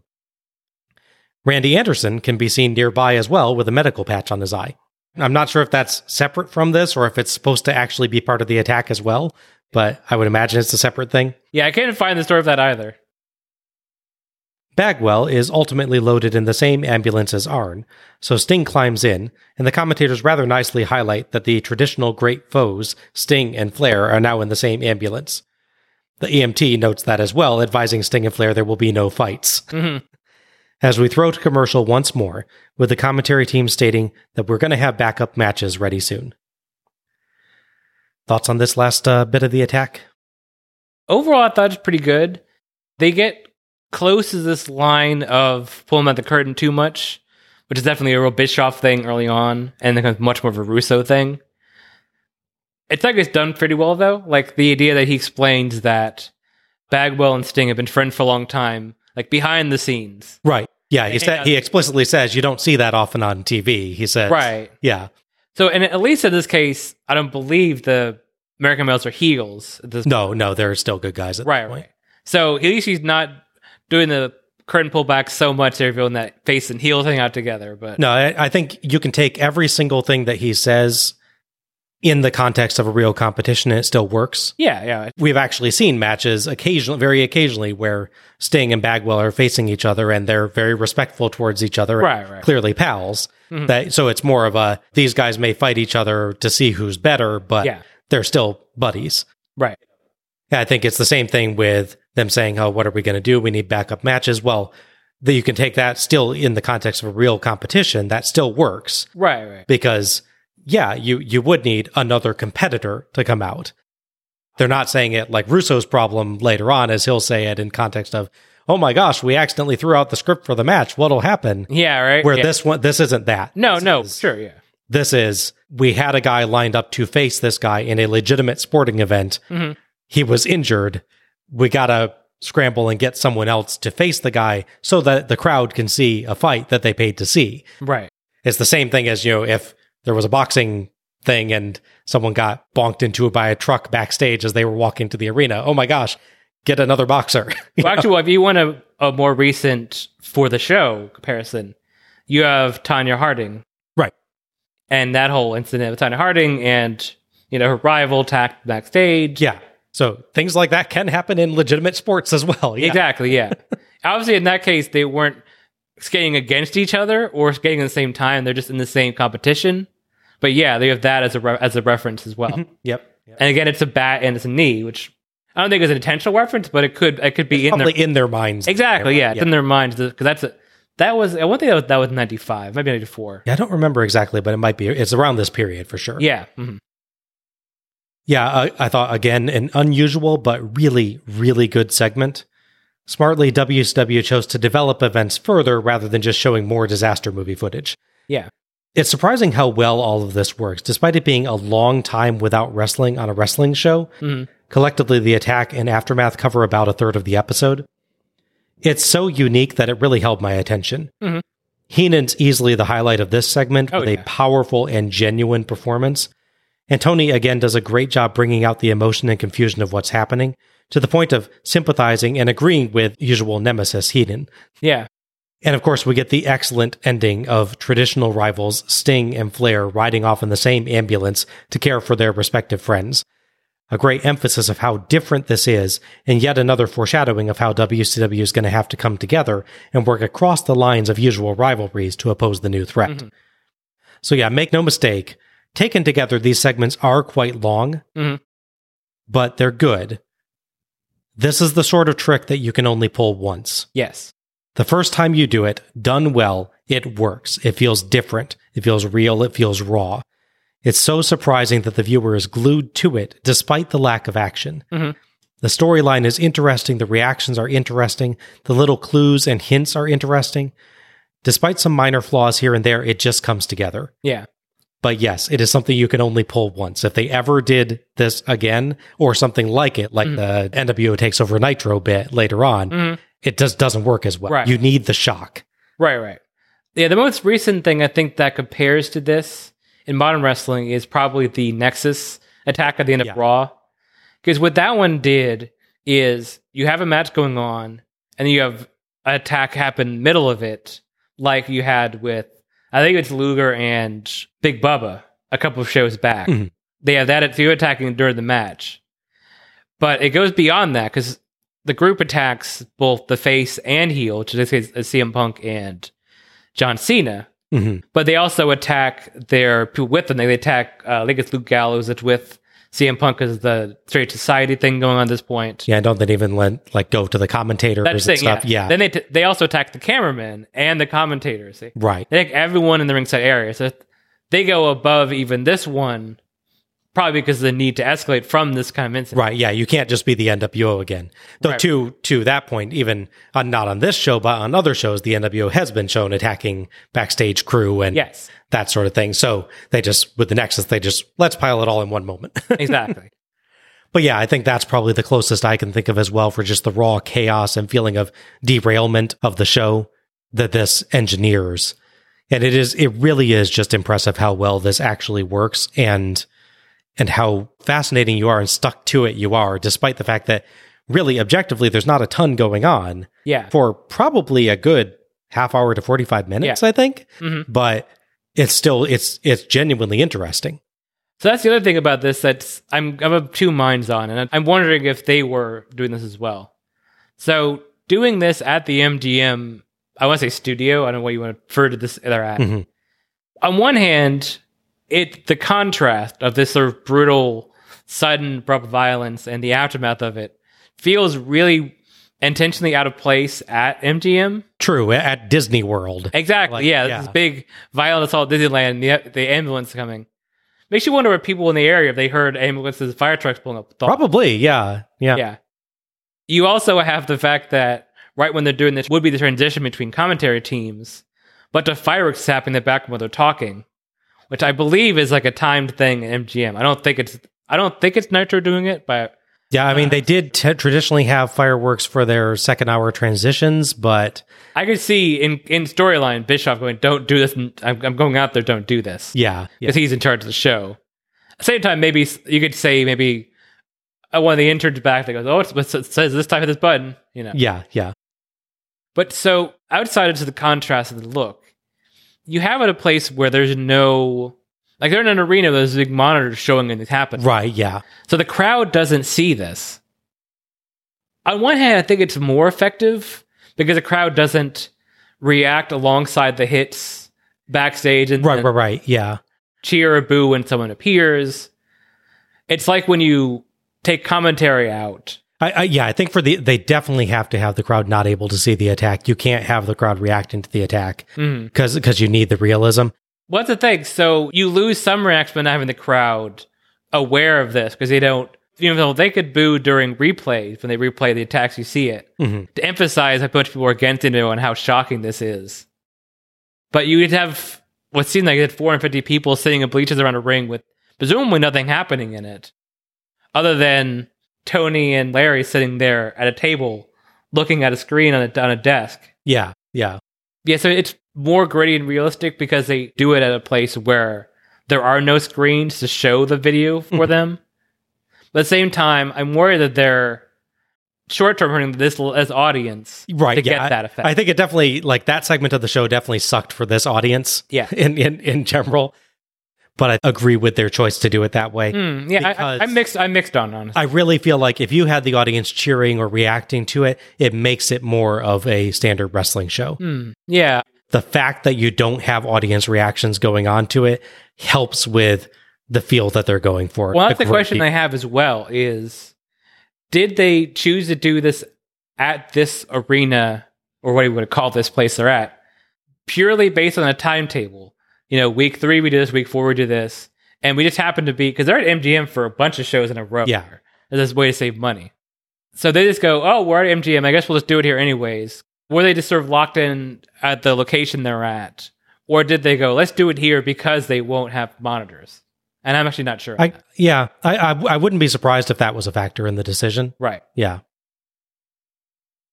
I think for any small critiques that we can make of this uh, overall segment, I don't think those end, end up really mattering. No, not But- really long term, no. The uniqueness of the episode overwhelms everything else. Mhm. And I have to say, big kudos to WCW for trying something like this. Yeah. It's a it's a really gutsy move to do, but I think they pulled it off well, right. which is not something I'm used to saying about WCW, honestly. Praising our production. Yeah, yeah. It's it's amazingly done. Just a, a really unique moment that had to go exactly right to succeed, and I think it does. Mhm. Finally, we come back from break. And it is time for our next match. So, our third match is High Voltage. That's Robbie Rage and Kenny Kaos. Yes, seriously. And Kaos with a K. Yes, it if is. You're wondering. Versus the Steiner brothers, Rick and Scott. The referee for this one is Randy Eller.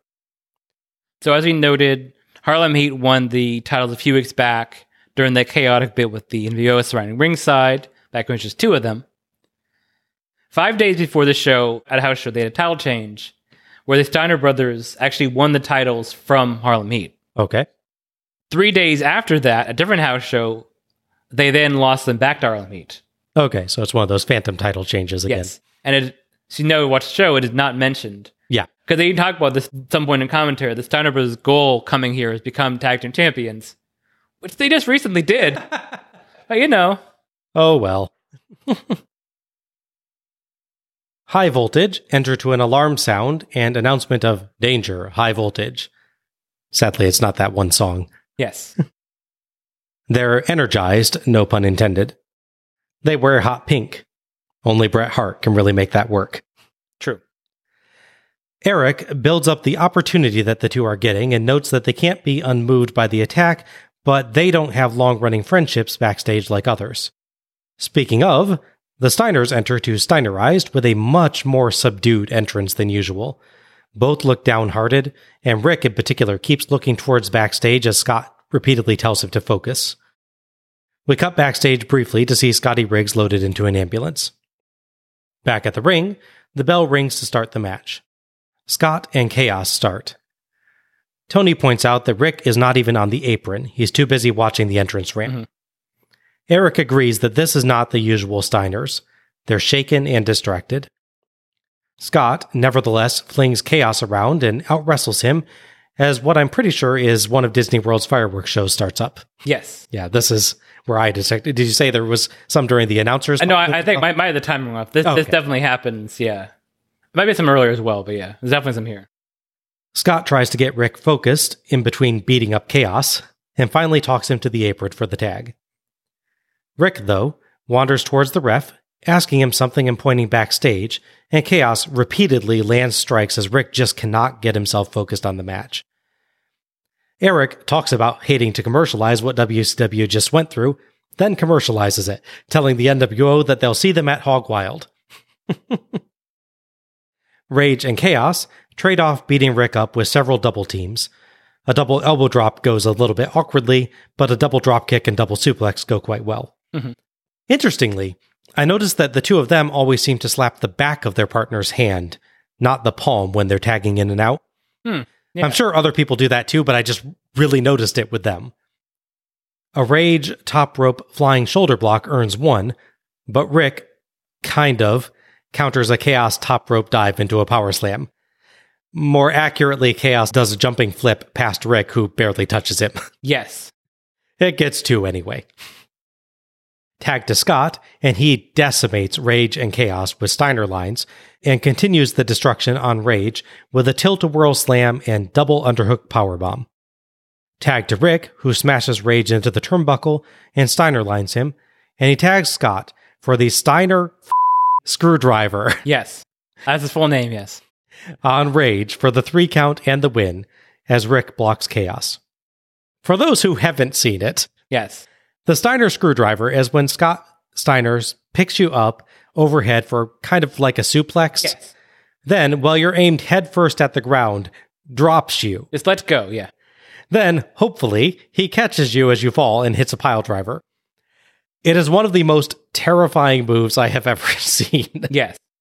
It's a, terrifying move the Steiner brothers do, and these are the same guys that put one guy on their shoulders and do a DT off the top rope. Right, yeah, yeah. This is actually more terrifying than that. correct. Yes. Hilariously, Eric is in the middle of making a point about how this match had been going, but he cuts off as that move happens with a surprised, oh. Larry also sounds amazed by it. The Steiners hug and make their exit, with Eric suggesting that they're probably going to visit the injured wrestlers now. Rage is unfortunately already crawling out of the ring as they exit. I appreciate that he at least bothers to look dazed, but he really should have been selling that thing like Savage sold the Diamond Cutter back at Spring Stampede 1997. Uh huh. Yeah. That is a move that demands unconsciousness. Yeah, Agreed. Yes. As we go to break with some excellent replays of Rick Steinerline and Scott Steiner screwdriver, and one more shot of an ambulance leaving backstage, Eric lets us know that the role of Rey Mysterio Jr. in the upcoming match with Eddie Guerrero will now be played by Big Bubba. That's going to be a bit of a different match. Uh, yeah. And see now, if you really wanted to get the screwdriver over, you could have just had the EMTs come out and cart Rage off. Yeah. We're already here, anyways. Stick, yeah, stick him in the same ambulance as Riggs. Yeah. Right. I think that would have made it a bit comedic, though. So yeah. yeah. Thoughts on this match? I thought it was a good to strong match. They really play up that this is the first match after this big sort of shaking event. Rick really sells him being distracted, worrying about them coming back and attacking again. Scott has this good thing where he's trying to kind of wrestle the match normally and get Rick to do that. Mhm. It nicely works in that High Voltage can get control of the match, keep it for a little while because they're working against Scott by himself. Yeah, it's a good excuse to let them get to show off some more stuff than they otherwise might have been able to against the team like the Exactly, yeah. Steiners, right? That's I thought that was a, a good use of this moment. Mm-hmm. The two big moments, of course, Rick Steiner's quote unquote power slam. That one terrifies me almost as much as the screwdriver because, yeah, poor guy, he he jumps, he's doing like a front sort of somersault. Rick is supposed to catch him at some point and complete sort of complete the rotation. So it's much more of like a back and butt bump, Yeah, lack yeah. of better words. But because there's nothing really affecting his fall, he basically somersaults off the top rope, lands high on his shoulders and not quite his neck, thankfully, but really yeah, thankfully he was rotated enough that he still lands safely ish. But yeah, that looked.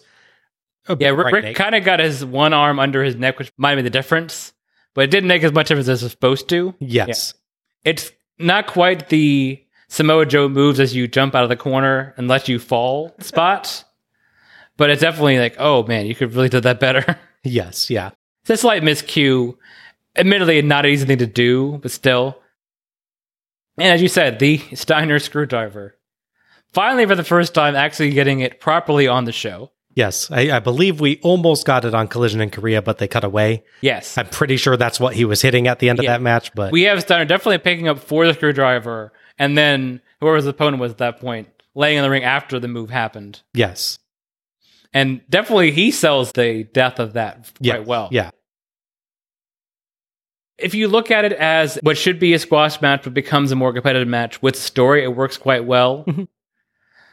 Rage and Kaos aren't terrible. They do their double team stuff pretty well. They just don't have much in the way of characterization. Mhm. They're guys that are brought out to basically be jobbers, but slightly above average jobbers at this point. I imagine they win matches on WWE Saturday night, but not much more than that. Yeah. I think this is one of those matches where you're like, okay, this is your chance to prove what you can do because we're giving you an excuse in storyline to do it. Mhm. So go out there and give your best. They do. And I, I think they do actually quite well at it. Yeah, no, they're not Aside from bad. the one elbow drop spot, their timing just seems a bit off where I think they're supposed to do it in quicker succession. But yeah, I think one of them lands where the other one was going to land. So he has to stop and wait for him to get back up and then he can do his. Mhm. But really, they, they, they do quite a good job with this moment. Yeah, I think this was a surprisingly fun match. And I agree. They made a really good use of Steiner distraction Mhm. to give high voltage an excuse to be able to just do more Yeah. than you would have expected them to do, which was really nice. I thought they had some good high impact moves and some good double teams. And they kept things moving at a high pace with quick tags as well. yeah, So while there's a few awkward bits, I think that's just experience. It'll get more polished in time. sure. I thought that was a really cool way to get them to a chance to show off without being decimated by the Steiners.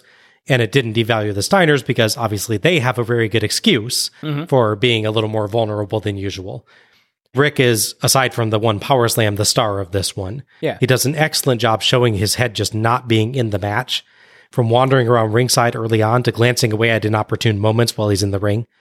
In contrast to Scott's late 90s ringside wandering, this is actually good. I'm curious how they decided who would play which role. Um, I'm not surprised they went with Rick because he's he's traditionally the guy that Scott kind of needs to encourage and Oh. you know get focused and things. And when they do the first like big tag to Rick in the match, Scott will do the whole like weird rub your head thing and kind of direct him at his opponent and stuff. Right, okay. So I think it makes sense for it to be Rick in in that light. Because I, I could see it the other way, given that Rick is the older brother. Mhm. I could see that too. It's just not traditionally his role. No, I got you. But I was curious. I like to picture them like flipping a coin. I'm going to work the match, and you're going to be nervous. Yeah, yeah. Go. Yep, and then all that, and Scott hits the scariest finisher in recent memory. So this was fun, Yeah. unless you're uh, unless you're Robbie Rage. Yes. the Steiners, having recently been tag champions but not mentioned, uh, will be challenging for the tag titles against Harlem Heat at Hog Wild. Okay. A little bit of historical irony to close this out as well. But two years from now, a little over two years from now, the Steiners brothers are broken up because Scott turns heel and becomes Big Poppa Pump and Big O. There's a whole convoluted thing we'll cover when we cover Halloween Havoc 1998. Mhm. But basically, Rick Steiner wins the tag titles by himself because his tag partner betrays him, and I guess they they count him leaving the match as not being his partner anymore, Yeah, which is not how the rules work. so now Rick Steiner's a single tag champion. He's trying to find someone to be his presumably long term tag partner, but just being short term. He finds Kenny Kaos, who at this point is working. I think Robbie Rage is. I don't think he's been released, but he's just injured. I believe. I think so. case. Yeah, I think So Kenny Kaos becomes his temporary tag partner, Rick Steiner. that is hilarious.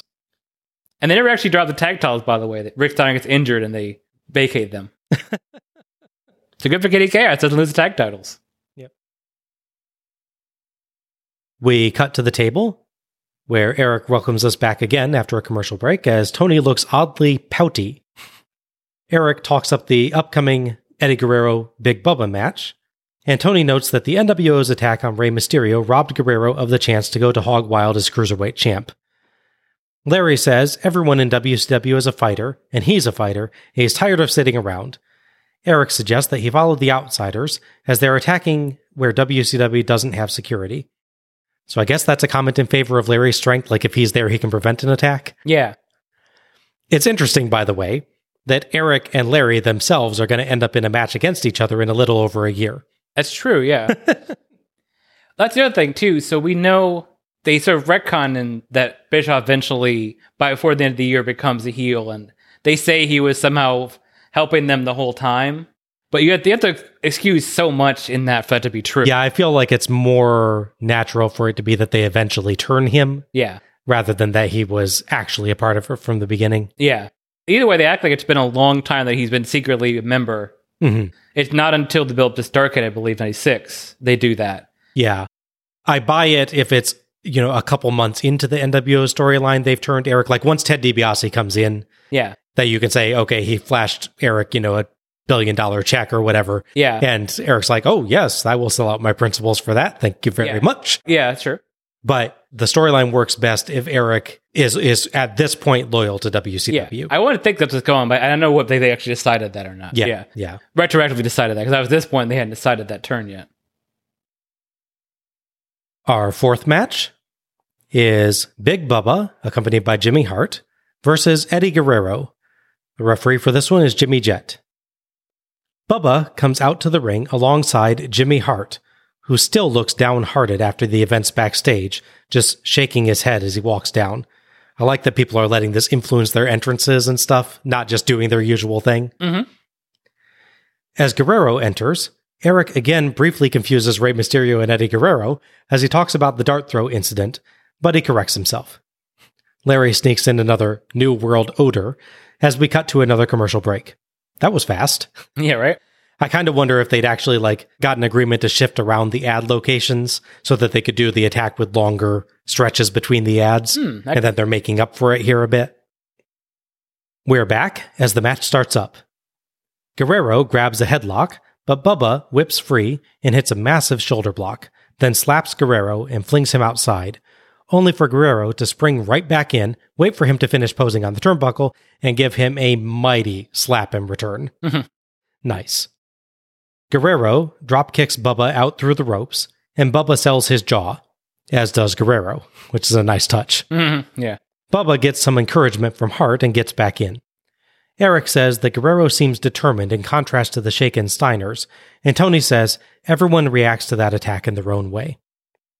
Bubba nails Guerrero with a kick and hurls him skyward to hit the mat hard, and Guerrero is stunned, so Bubba takes him apart and drops him throat first on the ropes.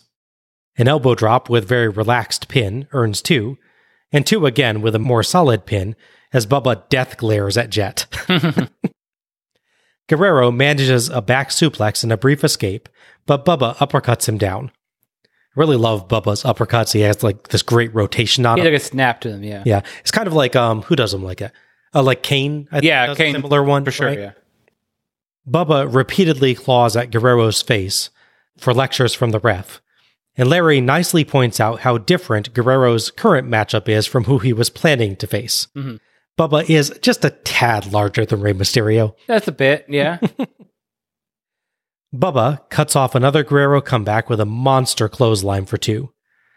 Bubba is displeased at the pace of the counts, but continues with a camel clutch and a body scissors, and earns two counts with a corner splash and a shockingly nice elevated bear hug into a spine buster. But Guerrero rolls him up for two. Guerrero fires up, but Bubba smacks him right back down and brags to the camera, then wrenches Guerrero's neck and slaps on a chin lock, but Guerrero keeps his arm up on the ref checks. Mhm. Guerrero crossbody countered into a slam, but Guerrero kicks Bubba away in the corner and hits a tornado DDT, then counters a powerbomb with rapid punches.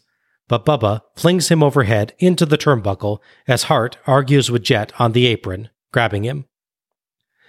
Bubba flings Guerrero outside and Hart flings the megaphone to Bubba behind Jett's back, but it goes through Bubba's legs.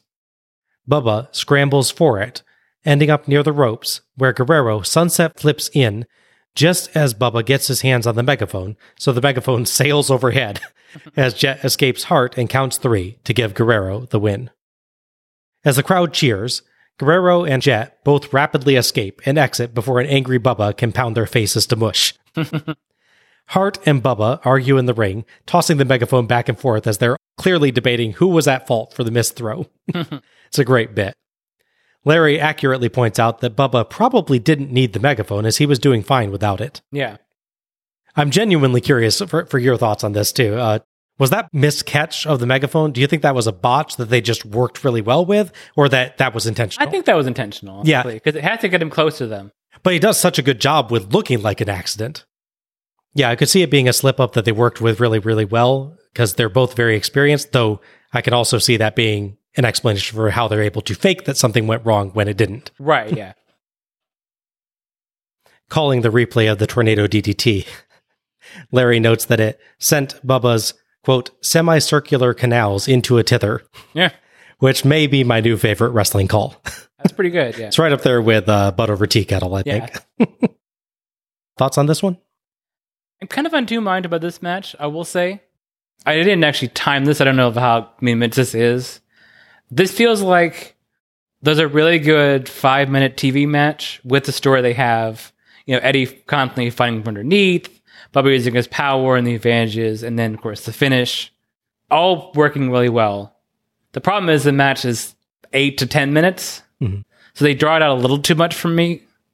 At no point is it bad. It's not like they have miscues or they get necessarily repetitive. It's just at some point the crowd's ready for them to go to the finish and they go, let's a couple more minutes to see how this goes. Mm-hmm. I don't know who's called it. I don't know if they're told you have this much time for the match or if Big Bubba says let's go longer or Eddie goes, let's work a little longer. But whatever the case is, it's a bit long for me. There's a lot of good spots throughout though. Said, Eddie's a really good underneath babyface at this point in time. Big Bubba, as unnuanced as his offense is, and this, he's a realistic guy to be in that position because he throws, like I said, good uppercuts and he can throw his body at the guy like that. He actually did the better version I think I've seen of the lift the guy up and then slam him back down on like on the stomach bit. Mm-hmm. Because so many times I see you do, do that move, they sort of throw up and, and walk away or step away. I'm thinking, why don't you just put your feet down and land? But actually, with like Dolph Ziggler Right, goes up like eight yeah. feet in the air. Just put your feet down. You're fine. But I thought because he sort of elevates him down, they cover that pretty well. Mhm. The snare DT I thought was really done.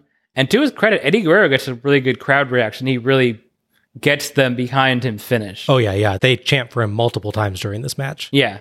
That's what makes me wonder if maybe at some point when they start chanting for him when he's down, they go, let's do this a little longer. Maybe one, one or both of them makes that call. I could see that. I could also just see it being a bit difficult to get the match timings right on this show Sure. because of the unu- like.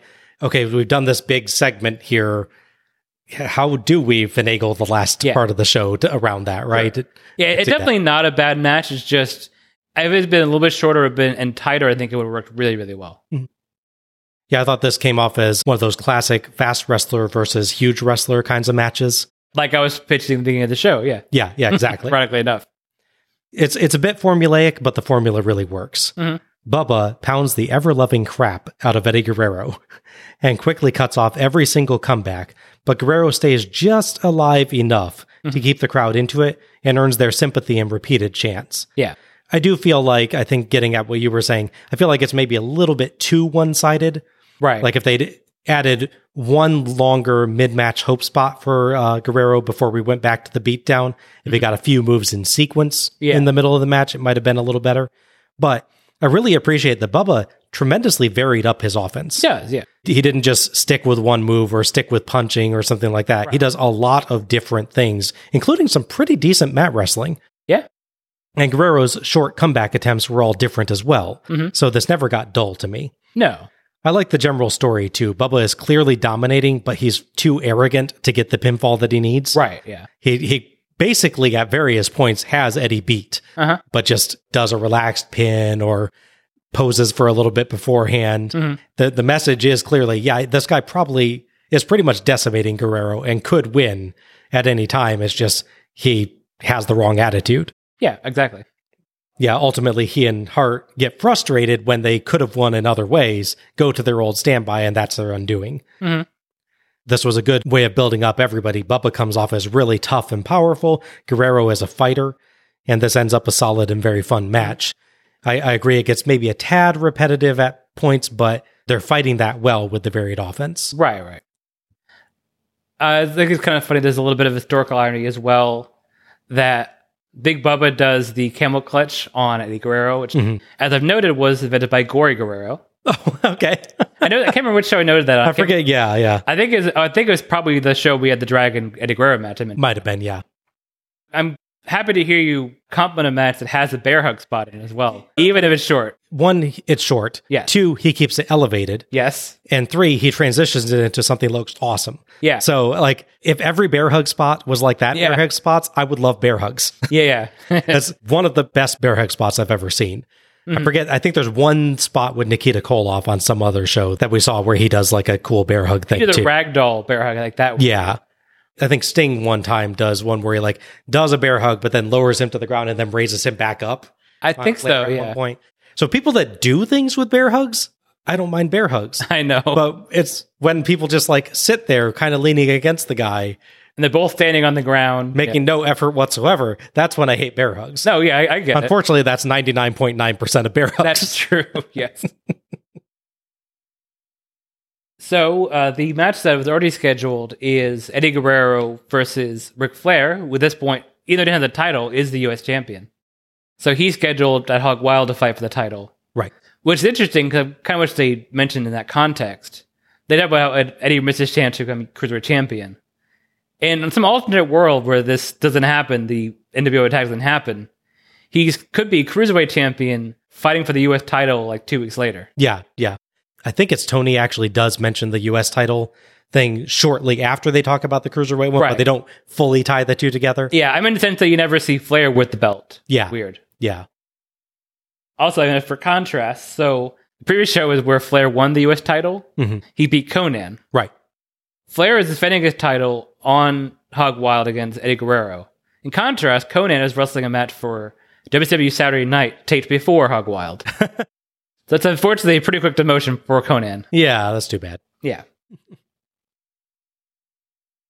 The following announcement has been paid for by the New World Order.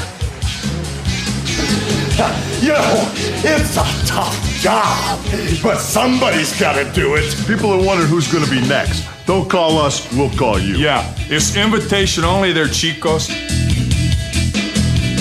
Well, you talk about the money. You talk about beating people up. Well, it's a new world order, and I hope it's okay because there's nothing you can do about it. That's right. Power, fame, money, and now our own corporation. You know, think about it. NWO. We're new. We're taking over World Championship Wrestling, and we're giving all the orders.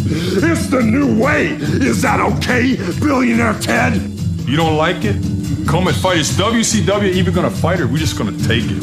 We make the choices. Wait for the call.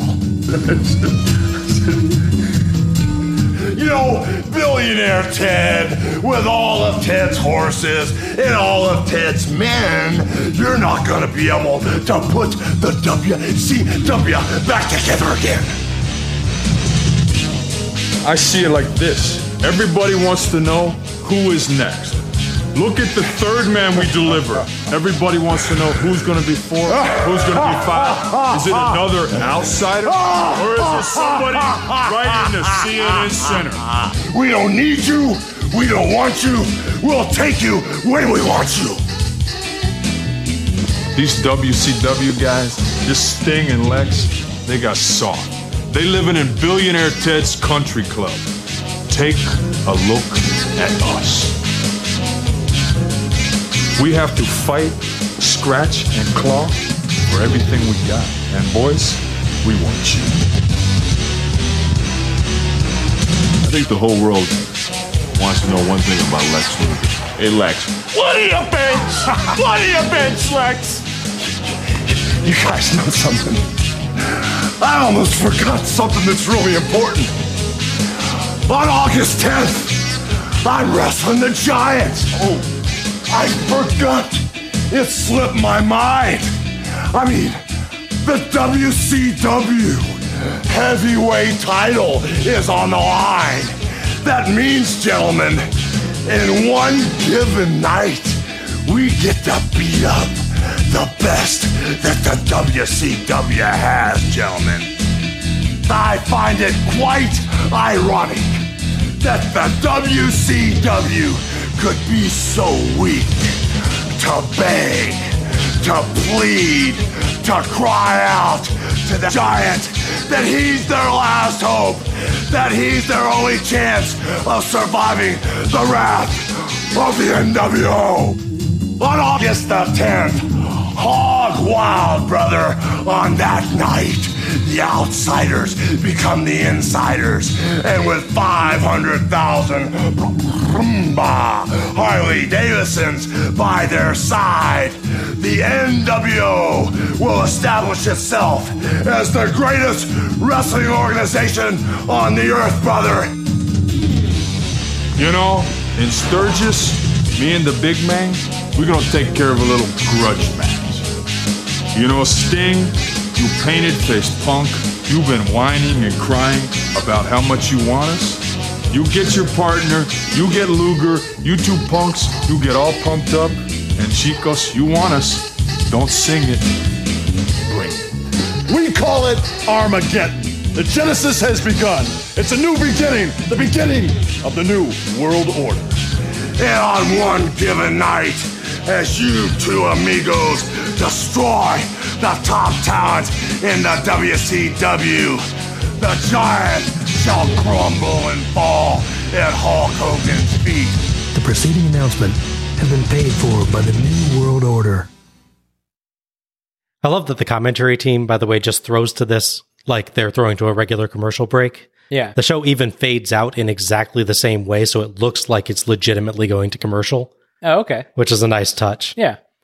That does a lot to make it look like the NWO legitimately bought an ad spot on TNT hmm rather than it just being a part of Nitro. Right, right. As for the promo, this is so, so different. Yeah. Pre taped, heavily produced, jumping between different cuts and disorienting camera angles, Mhm. all in black and white, with video effects phased in occasionally. I know they've got one point where Hogan's like making uh, forward circle motions with his arms. And they start like uh, overlaying the same footage. Yeah, yeah. So it gets like an echo effect going on. It's Mhm. kind of neat. It's unfocused, constantly shifting topics, interspersed with random comments and jokes, mixed in with posing like it's a photo shoot. it's great. Mhm. It is dripping with disdain for WCW, for all of their stars, for everything they stand for. And yes, there are parts, mostly Hogan's, where it feels more like a traditional wrestling promo again. Yeah. He kind of like makes some longer statements that they can't chop up as easily as the other guys. Right, right, yeah. But I actually kind of think that's fine with me because jumping back and forth in style also adds to the confusion. Mm-hmm. And confusion here is good. right, right. So yeah, I, I think it would have been a little bit neat to see Hogan just kind of talk in a more normal voice, more casually too, like the other guys, but this works. Yeah. And yes, there are some weird lines. Nash's linking of Armageddon and Genesis being a real head scratcher. Uh huh. Maybe he's um, a proponent of the theory that there was a previous universe and it ended, and Hmm. then the new universe started from that. Yeah. I guess. but man, this is just totally unique and filled with character. Right, right. You know, what I'd really love to see with all this time that WWE has owned this footage, and I don't think they've ever released in this. I really want to, like, on one of the DVDs, they could have done this. Put out uh, the raw version of them Oh my with gosh. promos. I want to see that. How, how many hours do you think it is? Yeah, right? Like uh, just to do this one promo. yeah, yeah. because they have all these massive amount of different shots that they're taking that are clearly like different things, like between take things, like Yeah, yeah, exactly. and stuff. I would imagine it's a situation where you kind of just like point a whole bunch of cameras at this, just leave it rolling, Right, right. and like okay, we'll cut together. But still, I mean, this my prediction probably a good at least two hours of footage Very possible. that they yeah. probably had to pull together for this. Right, right. Like you stop and cut and you do this thing here. Because you got to assume they took multiple takes of a few Oh, of this yeah, stuff too, right? Just amazing, amazing work at this right. to make something completely different than anything you saw before. Yeah, I think the only problem they run into with this long term is that they create this completely unique style that makes them stand out, which is absolutely a good thing to do. Mhm. But they never quite make a counterbalance to it with the WCW wrestlers Right. doing their promos. Which, on a certain level, I, I agree with you on a certain level, and I and I, but I'm gonna just as a counterpoint to that, Okay. I think WCW's wrestlers maintaining the more traditional wrestling style actually kind of is the point. Mm. It's like that it is tradition versus Yeah. chaos, you know. And I'm not saying they, they have to create the same kind of promo. I, I just mean they never up their game, I think, is what I'm, what I'm saying. Oh, okay. No, I'm not saying literally do this kind of promo. No, no, just As a one off, it'd be kind of funny actually. If like after a show where say the NWO loses a lot of control, have like Sting, Luger, and someone do a counter like parody version. that would be hilarious. I, I would see that. especially given that the NWO got to do parody versions of other people's promos, like the Mhm. Horseman with Arn. It'd be nice to them get their own Muppets that way. But what I'm saying is they never really gave, other than Sting, and obviously they botched the ending with Sting on that. They never had the other people up their game, like production wise or Mhm. intensity wise. So what happens is you have the NWO doing this crazy, weird style that all these people that aren't in wrestling gravitate towards and think, wow, this is what wrestling should be like and is like now. This is really cool. And then there's Saxon and Duggan when he's cutting regular promos and all this stuff happening. And they, it really created this mindset of this is the old style. It's not good anymore. I can kind of see that. yeah. Yeah. They created their own problem. hmm And then the other thing that you run into with it a little bit is they set such a high bar here. Yes. This is clearly a time consuming and very expensive way to do promos. Yes. And ultimately they start going to, uh, we're just going to have the theme music bit and the black and white bit. We're, we're not going to do all the camera cuts and all Yeah, that yeah. kind of stuff. It starts falling a little flat Mhm. later on, but all that's in the future. Oh, yeah, yeah. This segment is brilliant. Oh yeah, yeah. yeah. we talk about WCW. You have to look at the short term, like this show, and go, "Wow, this is really good," and then you can't help but think about long term. It's not you can't just quickly in a bubble. But yeah, I agree with you on that. Mhm. on the storyline itself, I think a promo like this helps too because it makes the NWO look wealthy and powerful. Mhm. They clearly have the time and money to produce something like this Yeah, and then purchase the ad spot on WCW's own home TV station, Mhm. right where you can just stick a thumb in their eye basically with that. Yeah. Emphasizes that they've got the time, the cash, and the huge egos necessary to put this on and take the fight to WCW in their home. yeah, Combined with the backstage assault earlier, this establishes the NWO as a force to be reckoned with and a threat above and beyond anything WCW has ever faced. yeah. So it's an excellent promo concept that really emphasizes the storyline and Yeah. really well made.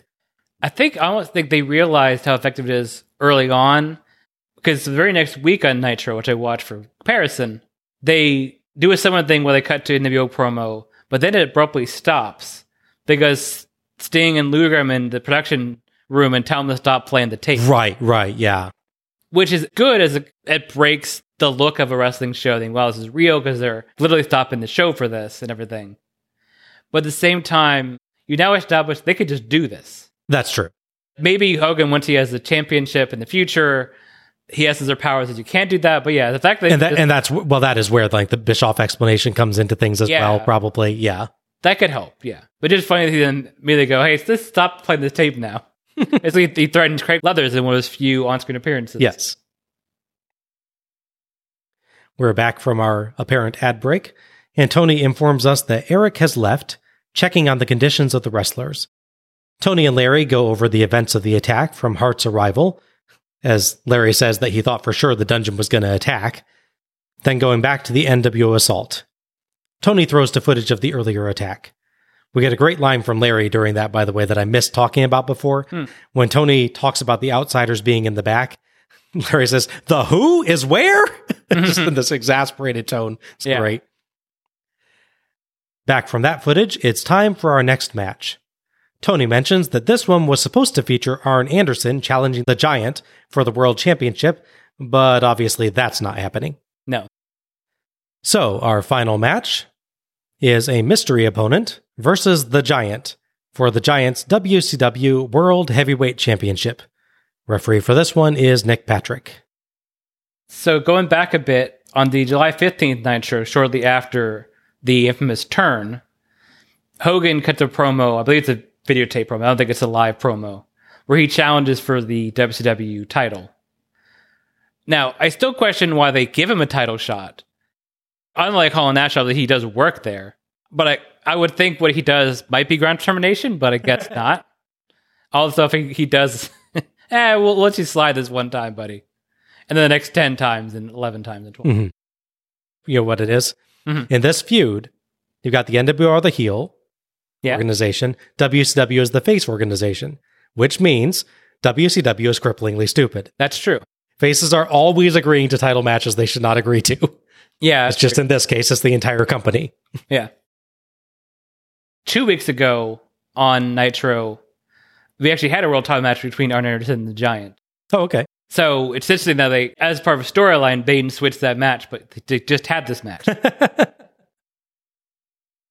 So, no Arn Anderson. But WCW still has a strong roster.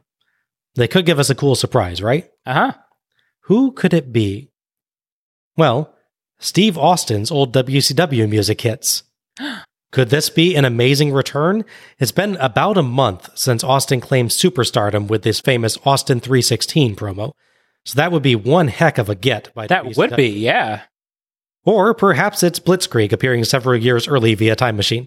He did use the same music. if anyone could But it's neither of those things. It is, in fact, Greg the Hammer Valentine. yeah Tony just matter of factly says Greg the Hammer Valentine will take Arn Anderson's place. Like that needs no explanation. yeah yeah In fairness, Valentine did apparently have a match with Savage on Nitro a few weeks prior. Mhm.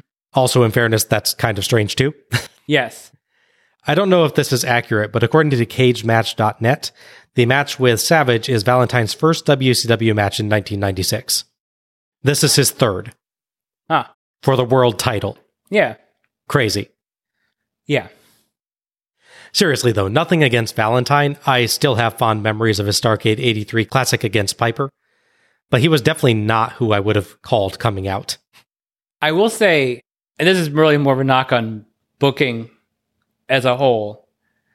The Giant has been a regular defender of his world title on Nitro. Mhm. Other than Arn a couple weeks ago, he had not been facing top talent. Going back before, there's this whole mindset people have of Nitro shows up, changes all the rules of wrestling. It's completely different than Raw, and Raw takes like two years to catch up and change everything. That's, I don't know, 40% true Yeah. so much of Nitro at this point, 96, and even 95 when it starts, is still big time guy versus jobber. They tend to be named jobbers like Rage and Kaos and High Voltage. Right. So, so much of Giant's booking as world champion is fending off people like Cobra. And in fact, next week he fends against Craig Pittman. So, as silly as it looks at a bubble, like Greg Valentine really appearing in a world title match, it's surprisingly par for the course of the way they're booking the Giant. Fair. It's kind of like the Goldberg thing when he wins the title and the big guys don't want to face him because Yeah. they don't want to, you know, have to lose. Right, right, exactly. Do you have to say also, Greg Valentine has a great robe, black and silver. Mhm. We get a nice exchange by Tony and Larry as they discuss Bobby Heenan's exit. Larry notes that Heenan never was the bravest. He's not a blood and guts kind of guy. But Tony sympathizes, saying he's scared too, to which Larry notes that Tony's not a blood and guts kind of guy either. Yeah. Tony says he's there, though, right next to Larry, to which Larry says he's lucky, to which Tony agrees, saying he's glad that Larry's there. Aw, how sweet. hmm BFFs. I do like though the the slight indications that because Tony and Larry always are a bit at odds, like Yeah. like Tony and Heenan often are. Mhm. So it's kind of neat to see in the midst of the NWO attack them saying like we actually do like working together and are happy to be Yeah. together during this, and Tony recognizing Larry is a fighter. So Yeah. that makes me wonder something, and obviously I didn't really have the answer to it.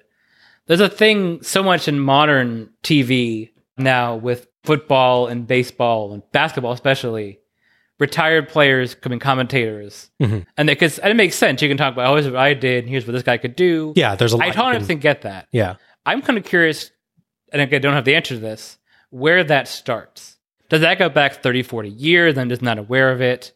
Because wrestling makes good use of that. Going Yes. back to Bruno Sammartino was a commentator with Vince McMahon in like 85, 86. right, right, yeah. I don't think wrestling beat them to this, but I'd be curious to see.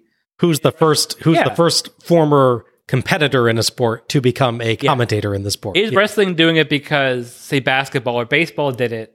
Or did basketball and baseball, they're doing it so much because wrestling did it? That's an interesting thought. Yeah. yeah. I have to research that at some point. Giant makes his entrance looking intense alongside Jimmy Hart, who is now wearing a giant face jacket in contrast to the Jimmy Hart face jacket he was wearing earlier in the night. And to clarify, it is a it is a giant face, but it is also a giant face. Yes, that is that is true. he also has a tie that bears Giant's face and his own. Nice. Larry starts to make a point about how serious he looks, but kind of trails off, losing his train of thought. Tony throws to commercial. We're back, and we get a very nice shot of the full moon. Is Valentine now a werewolf or something? That'd be the only way he could have a chance, I'd say. Right? Yeah. Giant shoves Valentine end over end. Valentine pokes him in the eyes and bounces off him with several clotheslines, but can't take him down. Larry describes Giant as so tall that if he falls down, he's home. I- I've missed Larry's commentary. That is Just good. I like- like that line, yeah. Giant gets annoyed and smacks Valentine flat, but Valentine dodges a corner charge and stuns Giant with a top rope double axe handle. But as Valentine goes to the second rope, Giant roars and chokeslams him down. Another chokeslam just for fun, and Giant gets the three count and the win. Giant earns cheers from the crowd as Jimmy Hart races wildly around with the title belt. Giant gets up to the camera and sends a message to Hogan telling him he wants him to listen real close. To what? Well, first, let's discuss this match. Thoughts on this one? I mean, it's a pretty nothing match, obviously. The point is to have Giant come out, not completely dominate, but basically all but completely dominate the match. Yeah. Regardless of who was going to be there, wondering how long this would have gone. I don't think they would have treated Arn quite this badly, obviously, but still. It was not designed to be a competitive match. It was designed to show the Giant throwing a guy around and then leading to the promo, like you see. Yeah. Greg Valentine is a recognizable name to be decimated. Absolutely, yeah. Yeah. And to his part, he he screws nothing up. As simple as the match is, it flows really well. Having a veteran of the, probably this point twenty plus years in the ring. Oh, yeah, absolutely. All my joking aside, Greg Valentine does a perfectly good job. Oh yeah, yeah, Yeah. Given the point of this match, which is again giant to demolish somebody, it works fine. Yeah. Yeah, it's pretty much the mauling that you would expect. Giant is nice enough to sell a little bit for Hammer, respectful of Hammer's long history, I think. Mhm. But it doesn't even remotely feel like Hammer has a chance here, nor should it. No, He doesn't even get Giant off his feet. no. Giant just lets Valentine bounce off him for a while until he gets annoyed and obliterates him. Right. Short but sweet, and it made Giant look strong, which is exactly what was needed. So, not much of a main event, but the match is not the focus here. No. Mean Gene is in the ring with Giant and Hart. As Gene speaks, Giant does some oddly familiar flexing poses. Mm-hmm. All right, guys, I thank you very much. We are concluding this evening one of the, I guess, most different two hours that I've ever been part of. Of course, what happened at the beginning of this program, a little different tenor here at the conclusion. As I talk to the man who's the WCW heavyweight champion of the world, he is the giant, and in short order on Saturday, August the 10th, at Hog Wild, this man is going to be facing Hollywood Hulk Hogan and his new world order. Well, you know something, Mean Gene? I've been to the top of the mountain, brother. I've walked through the valley of the shadow of death. Wait a minute. Have you lost your marbles, Giant? That's a knockoff on Hogan. No, I just wanted to explain to you people at home how easy it is to fall into that con trap. Because you know, that's exactly what Hulk Hogan did. He conned America. He told America what they wanted to hear. He made them believe in what they needed to believe in. The problem was, is he didn't believe in it himself. He comes along now in WCW with his two piranhas. He started the NWO because he knew he could never be the big fish in WCW. Right here in WCW, I have beaten the finest athletes in the world. While you're making movies, I'm defending this title with every bit of honor in my body. You want your new world order? Your two piranhas? This is WCW. I guarantee you, WCW, if we don't hang together, we all will hang separately. Hogan, I've got a choke slam noose that's going to fit just right around your neck.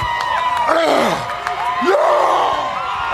right, perhaps a little bonding on the part of the superstars in World Championship Wrestling. Quickly, Jimmy Hart, before we leave the air.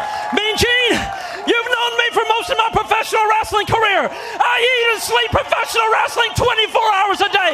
Sometimes I lie so much I believe what I'm lying about myself. And one day I'll have to pay for the things I've done. But I promise you this at Hog Wild Hogan, we'll take you out. Thank you, and good night from Orlando, everybody.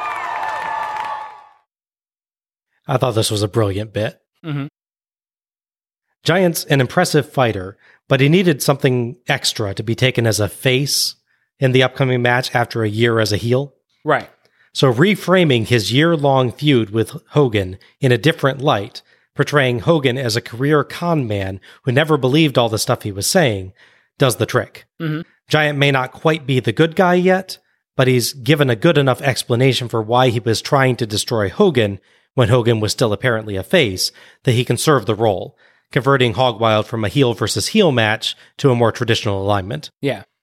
He also provides a great call to action for WCW, providing a little hint of the eventual tradition versus anarchy kind of conflict that's going to be felt over the next year. It's honestly a shame that they had Giant join the NWO later on. Yeah. Twice. Yeah. Because he could have made one heck of an inspirational face character.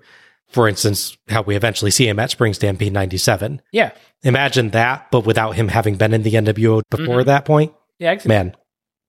Hart, for his part, does a really interesting promo as well, surprisingly introspective, and serving as a good way to make him a little bit more of a face as well.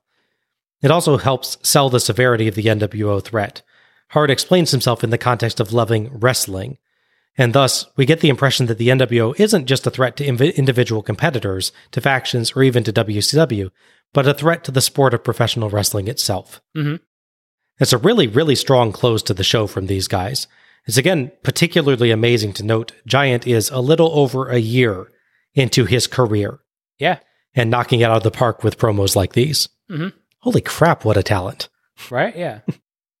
yeah, it's definitely really good. It's definitely a case of them putting the right people around him, Mhm. give him the proper coaching, training, and to really emphasize what his ability is. Right.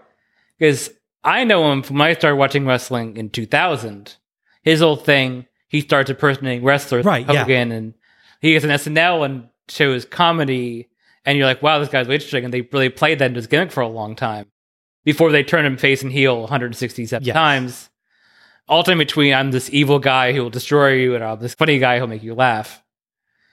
So yeah, it's interesting seeing sort of a middle ground on that because he does his Hogan bit there, which is really nice, but then turns it on its on itself by being about how how easy it is to be like this guy, but not really believe any of this. Yeah, yeah. He he highlights the fact that he's doing it as a fake. Yeah. He, and yeah, he he does a great impersonation. I can see why they eventually. I would I would bet that someone in the WWF, when he does the later impersonation bits, saw that he'd done this. Was Mm-hmm. Yeah. like, hey, you, you think you could do that again and Right, more extended exactly, gimmick? Yeah. he's definitely having fun doing that. Too, Yeah. like th- this promo and the later stuff. Yeah, I like your point about how they have to reframe him because it's true. Do you have to forget, if you're a long term fan watching the show, that the Giant originally wins the title from Hogan because Jimmy Hart gets Hogan disqualified in the match, Yes. even though he's unofficially aligned with the Dungeon of Doom and Kevin Sullivan and the Giant. And somehow wrote into the contract that the DQ loss makes the title change hands. Yes. Mind you, that doesn't doesn't stick.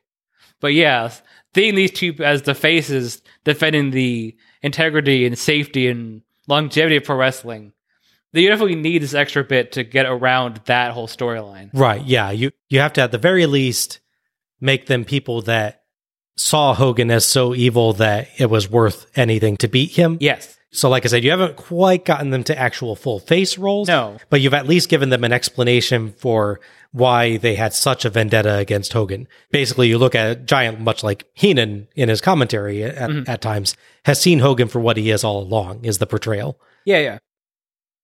But yeah, it's really good. It's nice to see him. Like I said, a necessary transition they have to go through for this to work. Mhm.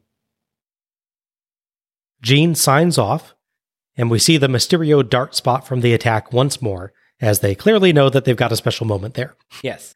And Nitro is done.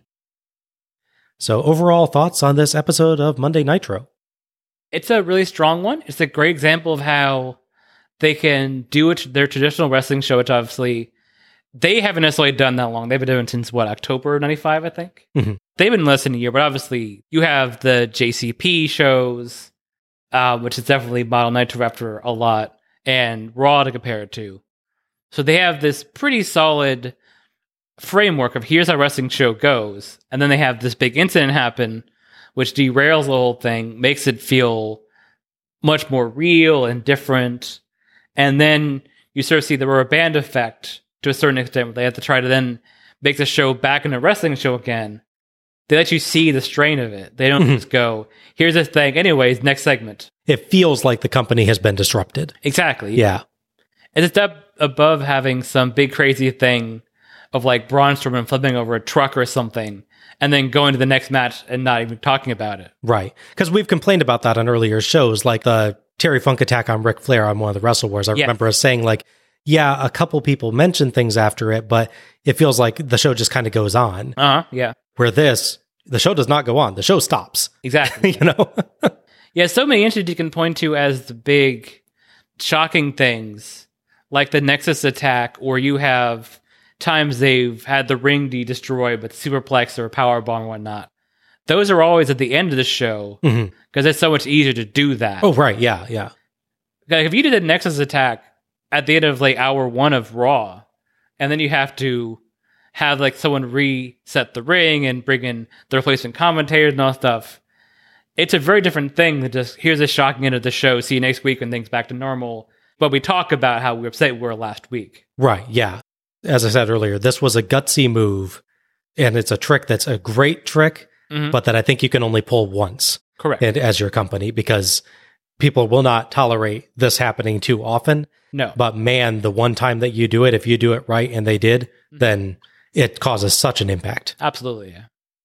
It's funny that for episodes of Nitro to review, we ended up doing this one first Right, yeah.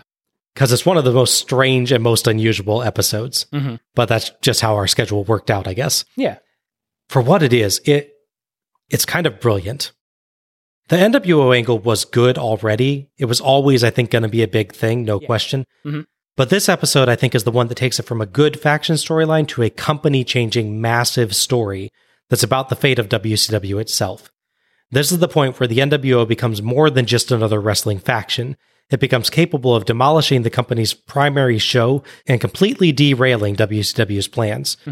It's enormously gutsy for WCW to try an episode like this. It could have lost them viewers, having so much effectively dead air with a bunch of wrestlers just milling about as EMTs worked. Mhm. But it worked. Yeah. It really, really worked.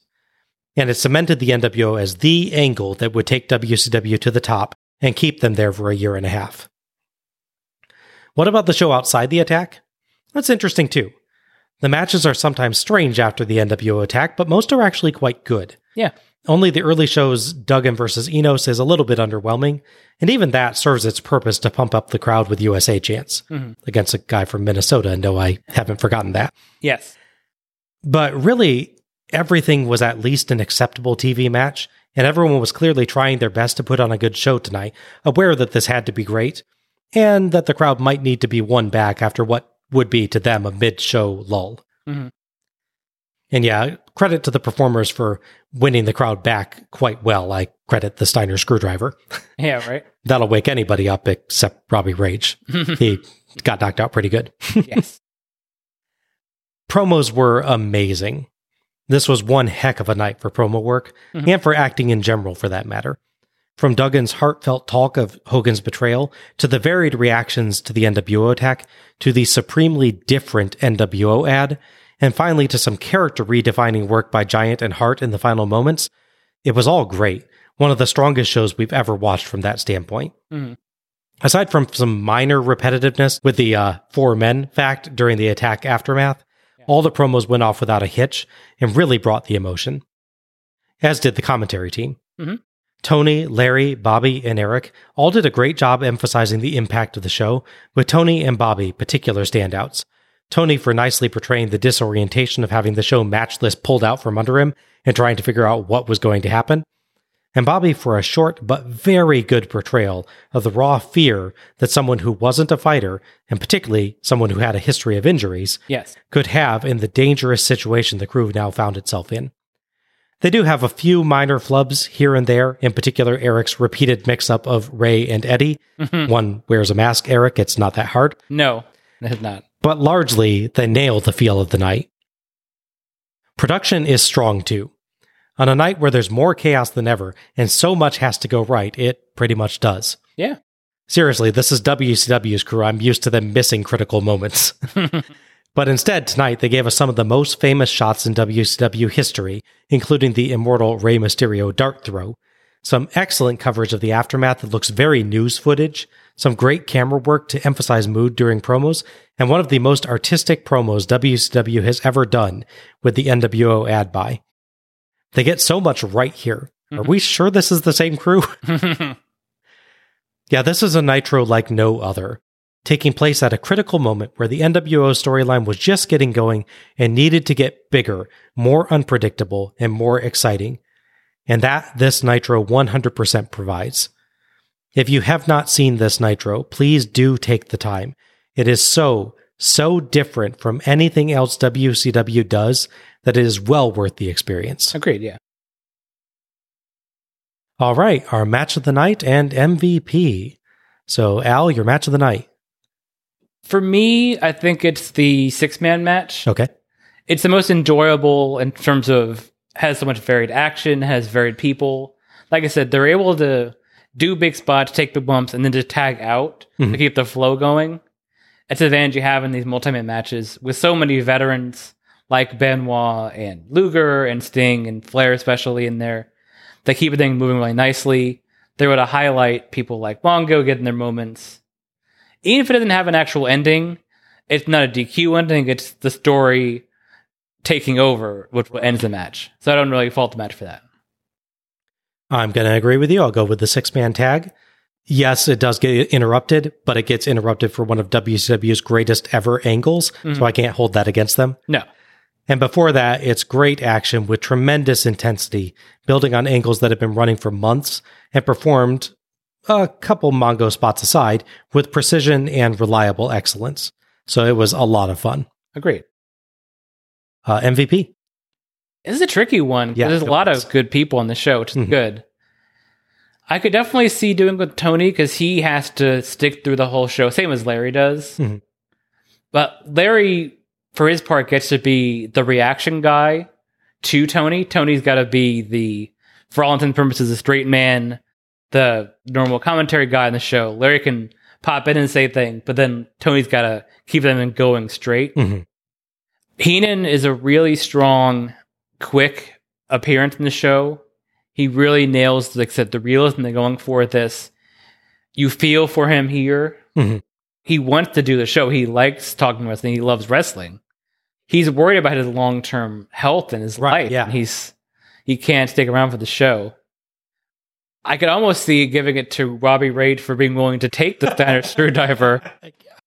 You poor man, better you than me. Oh god, yeah. Likewise, Rey taking the bump of arguably the year Yes. Oh my god. uh, with that lawn dart spot. I mean, that could have gone wrong in so many ways. Credit for him for doing that and selling the aftermath properly, just being down for that. Mhm. And to your point at the end, Giant for really taking the first big steps in turning from, yes, he's a heel aligned with this confusing but not really creatures anymore, Dungeon of Doom. It's a weird point for them because they're trying to get more serious, but they're still called the Dungeon of Doom. I think for me, in terms of impactfulness, I gotta go with Heenan Okay. it's it's a hard choice. I could definitely see him to Giant. For me with Giant, I think if he had appeared even just a little bit in part of the aftermath of the attack, I think I, I could have been an extra thing there. Mhm. Take nothing away from what he does. He just I think he's not quite enough, and it's it's early in this transition that he's not quite there. But it's a really strong show. Yeah. I kind of was expecting that you might go go for Heenan because that's just that is such a impressive moment. Like for a guy that's on the show for I don't know maybe a grand total of thirty to forty five seconds, Yeah, he is a part that I will remember strongly, Mhm. which is a good argument for being an MVP. yeah, Yeah. I, oh man, there are so many good performances on this show, particularly in terms of promos or reactions to the attack. Mhm. Jim Duggan's early promos great. Giant and Hart's show closer that you mentioned, Yeah. excellent. Bobby Heenan, of course. Uh, I, I agree. That's a strong one. I'm going to go to another person that you mentioned, though. okay, I'm going to give it to the one guy that highlighted the themes all night long. That's Tony Schiavone. Mhm. On a night that could have gotten confusing or even boring without someone keeping things moving and highlighting the right points, Tony did an amazing job keeping everything together while bringing out themes and tension in the storyline. He kept everything moving and kept everything together while looking like he was having trouble keeping it together, Yeah. which is a hard balance to strike. for sure. Yeah, It's an amazing commentary job. This night does not work without a good commentary performance, Mhm. and Tony was at the heart of that. agreed. Yeah. And that wraps up our review of WCW Monday Nitro from July 29th, 1996. If you've enjoyed listening to us tonight, you can find us on Twitter or Facebook as Let's Go to the Ring. Links will be available in the episode description. Follow us for episode announcements and other show details, and share your own thoughts about each show as we go through. You can subscribe to our show on Apple Podcast, Google Podcast, iHeartRadio, Spotify, Stitcher Radio, TuneIn, Verbal, or Audible. And please, if you've enjoyed this show, give us a rating or review and share the show through your favorite social media platforms to help others discover us. Many thanks to OSW Review for TV ratings, WrestlingData.com for attendance figures, and Gina Trujillo for our logo. Next up, Hog Wild 1996. Ain't no easy riders here. Oh, and I was really looking forward to Peter Fonda and Dennis Hopper versus Kevin Nash and Scott Hall. I could see him riding out wearing the Captain America helmet. Yeah. there you go. This is Bob Moore for Alec Pridgeon, signing off. Good night, everybody. Happy wrestling.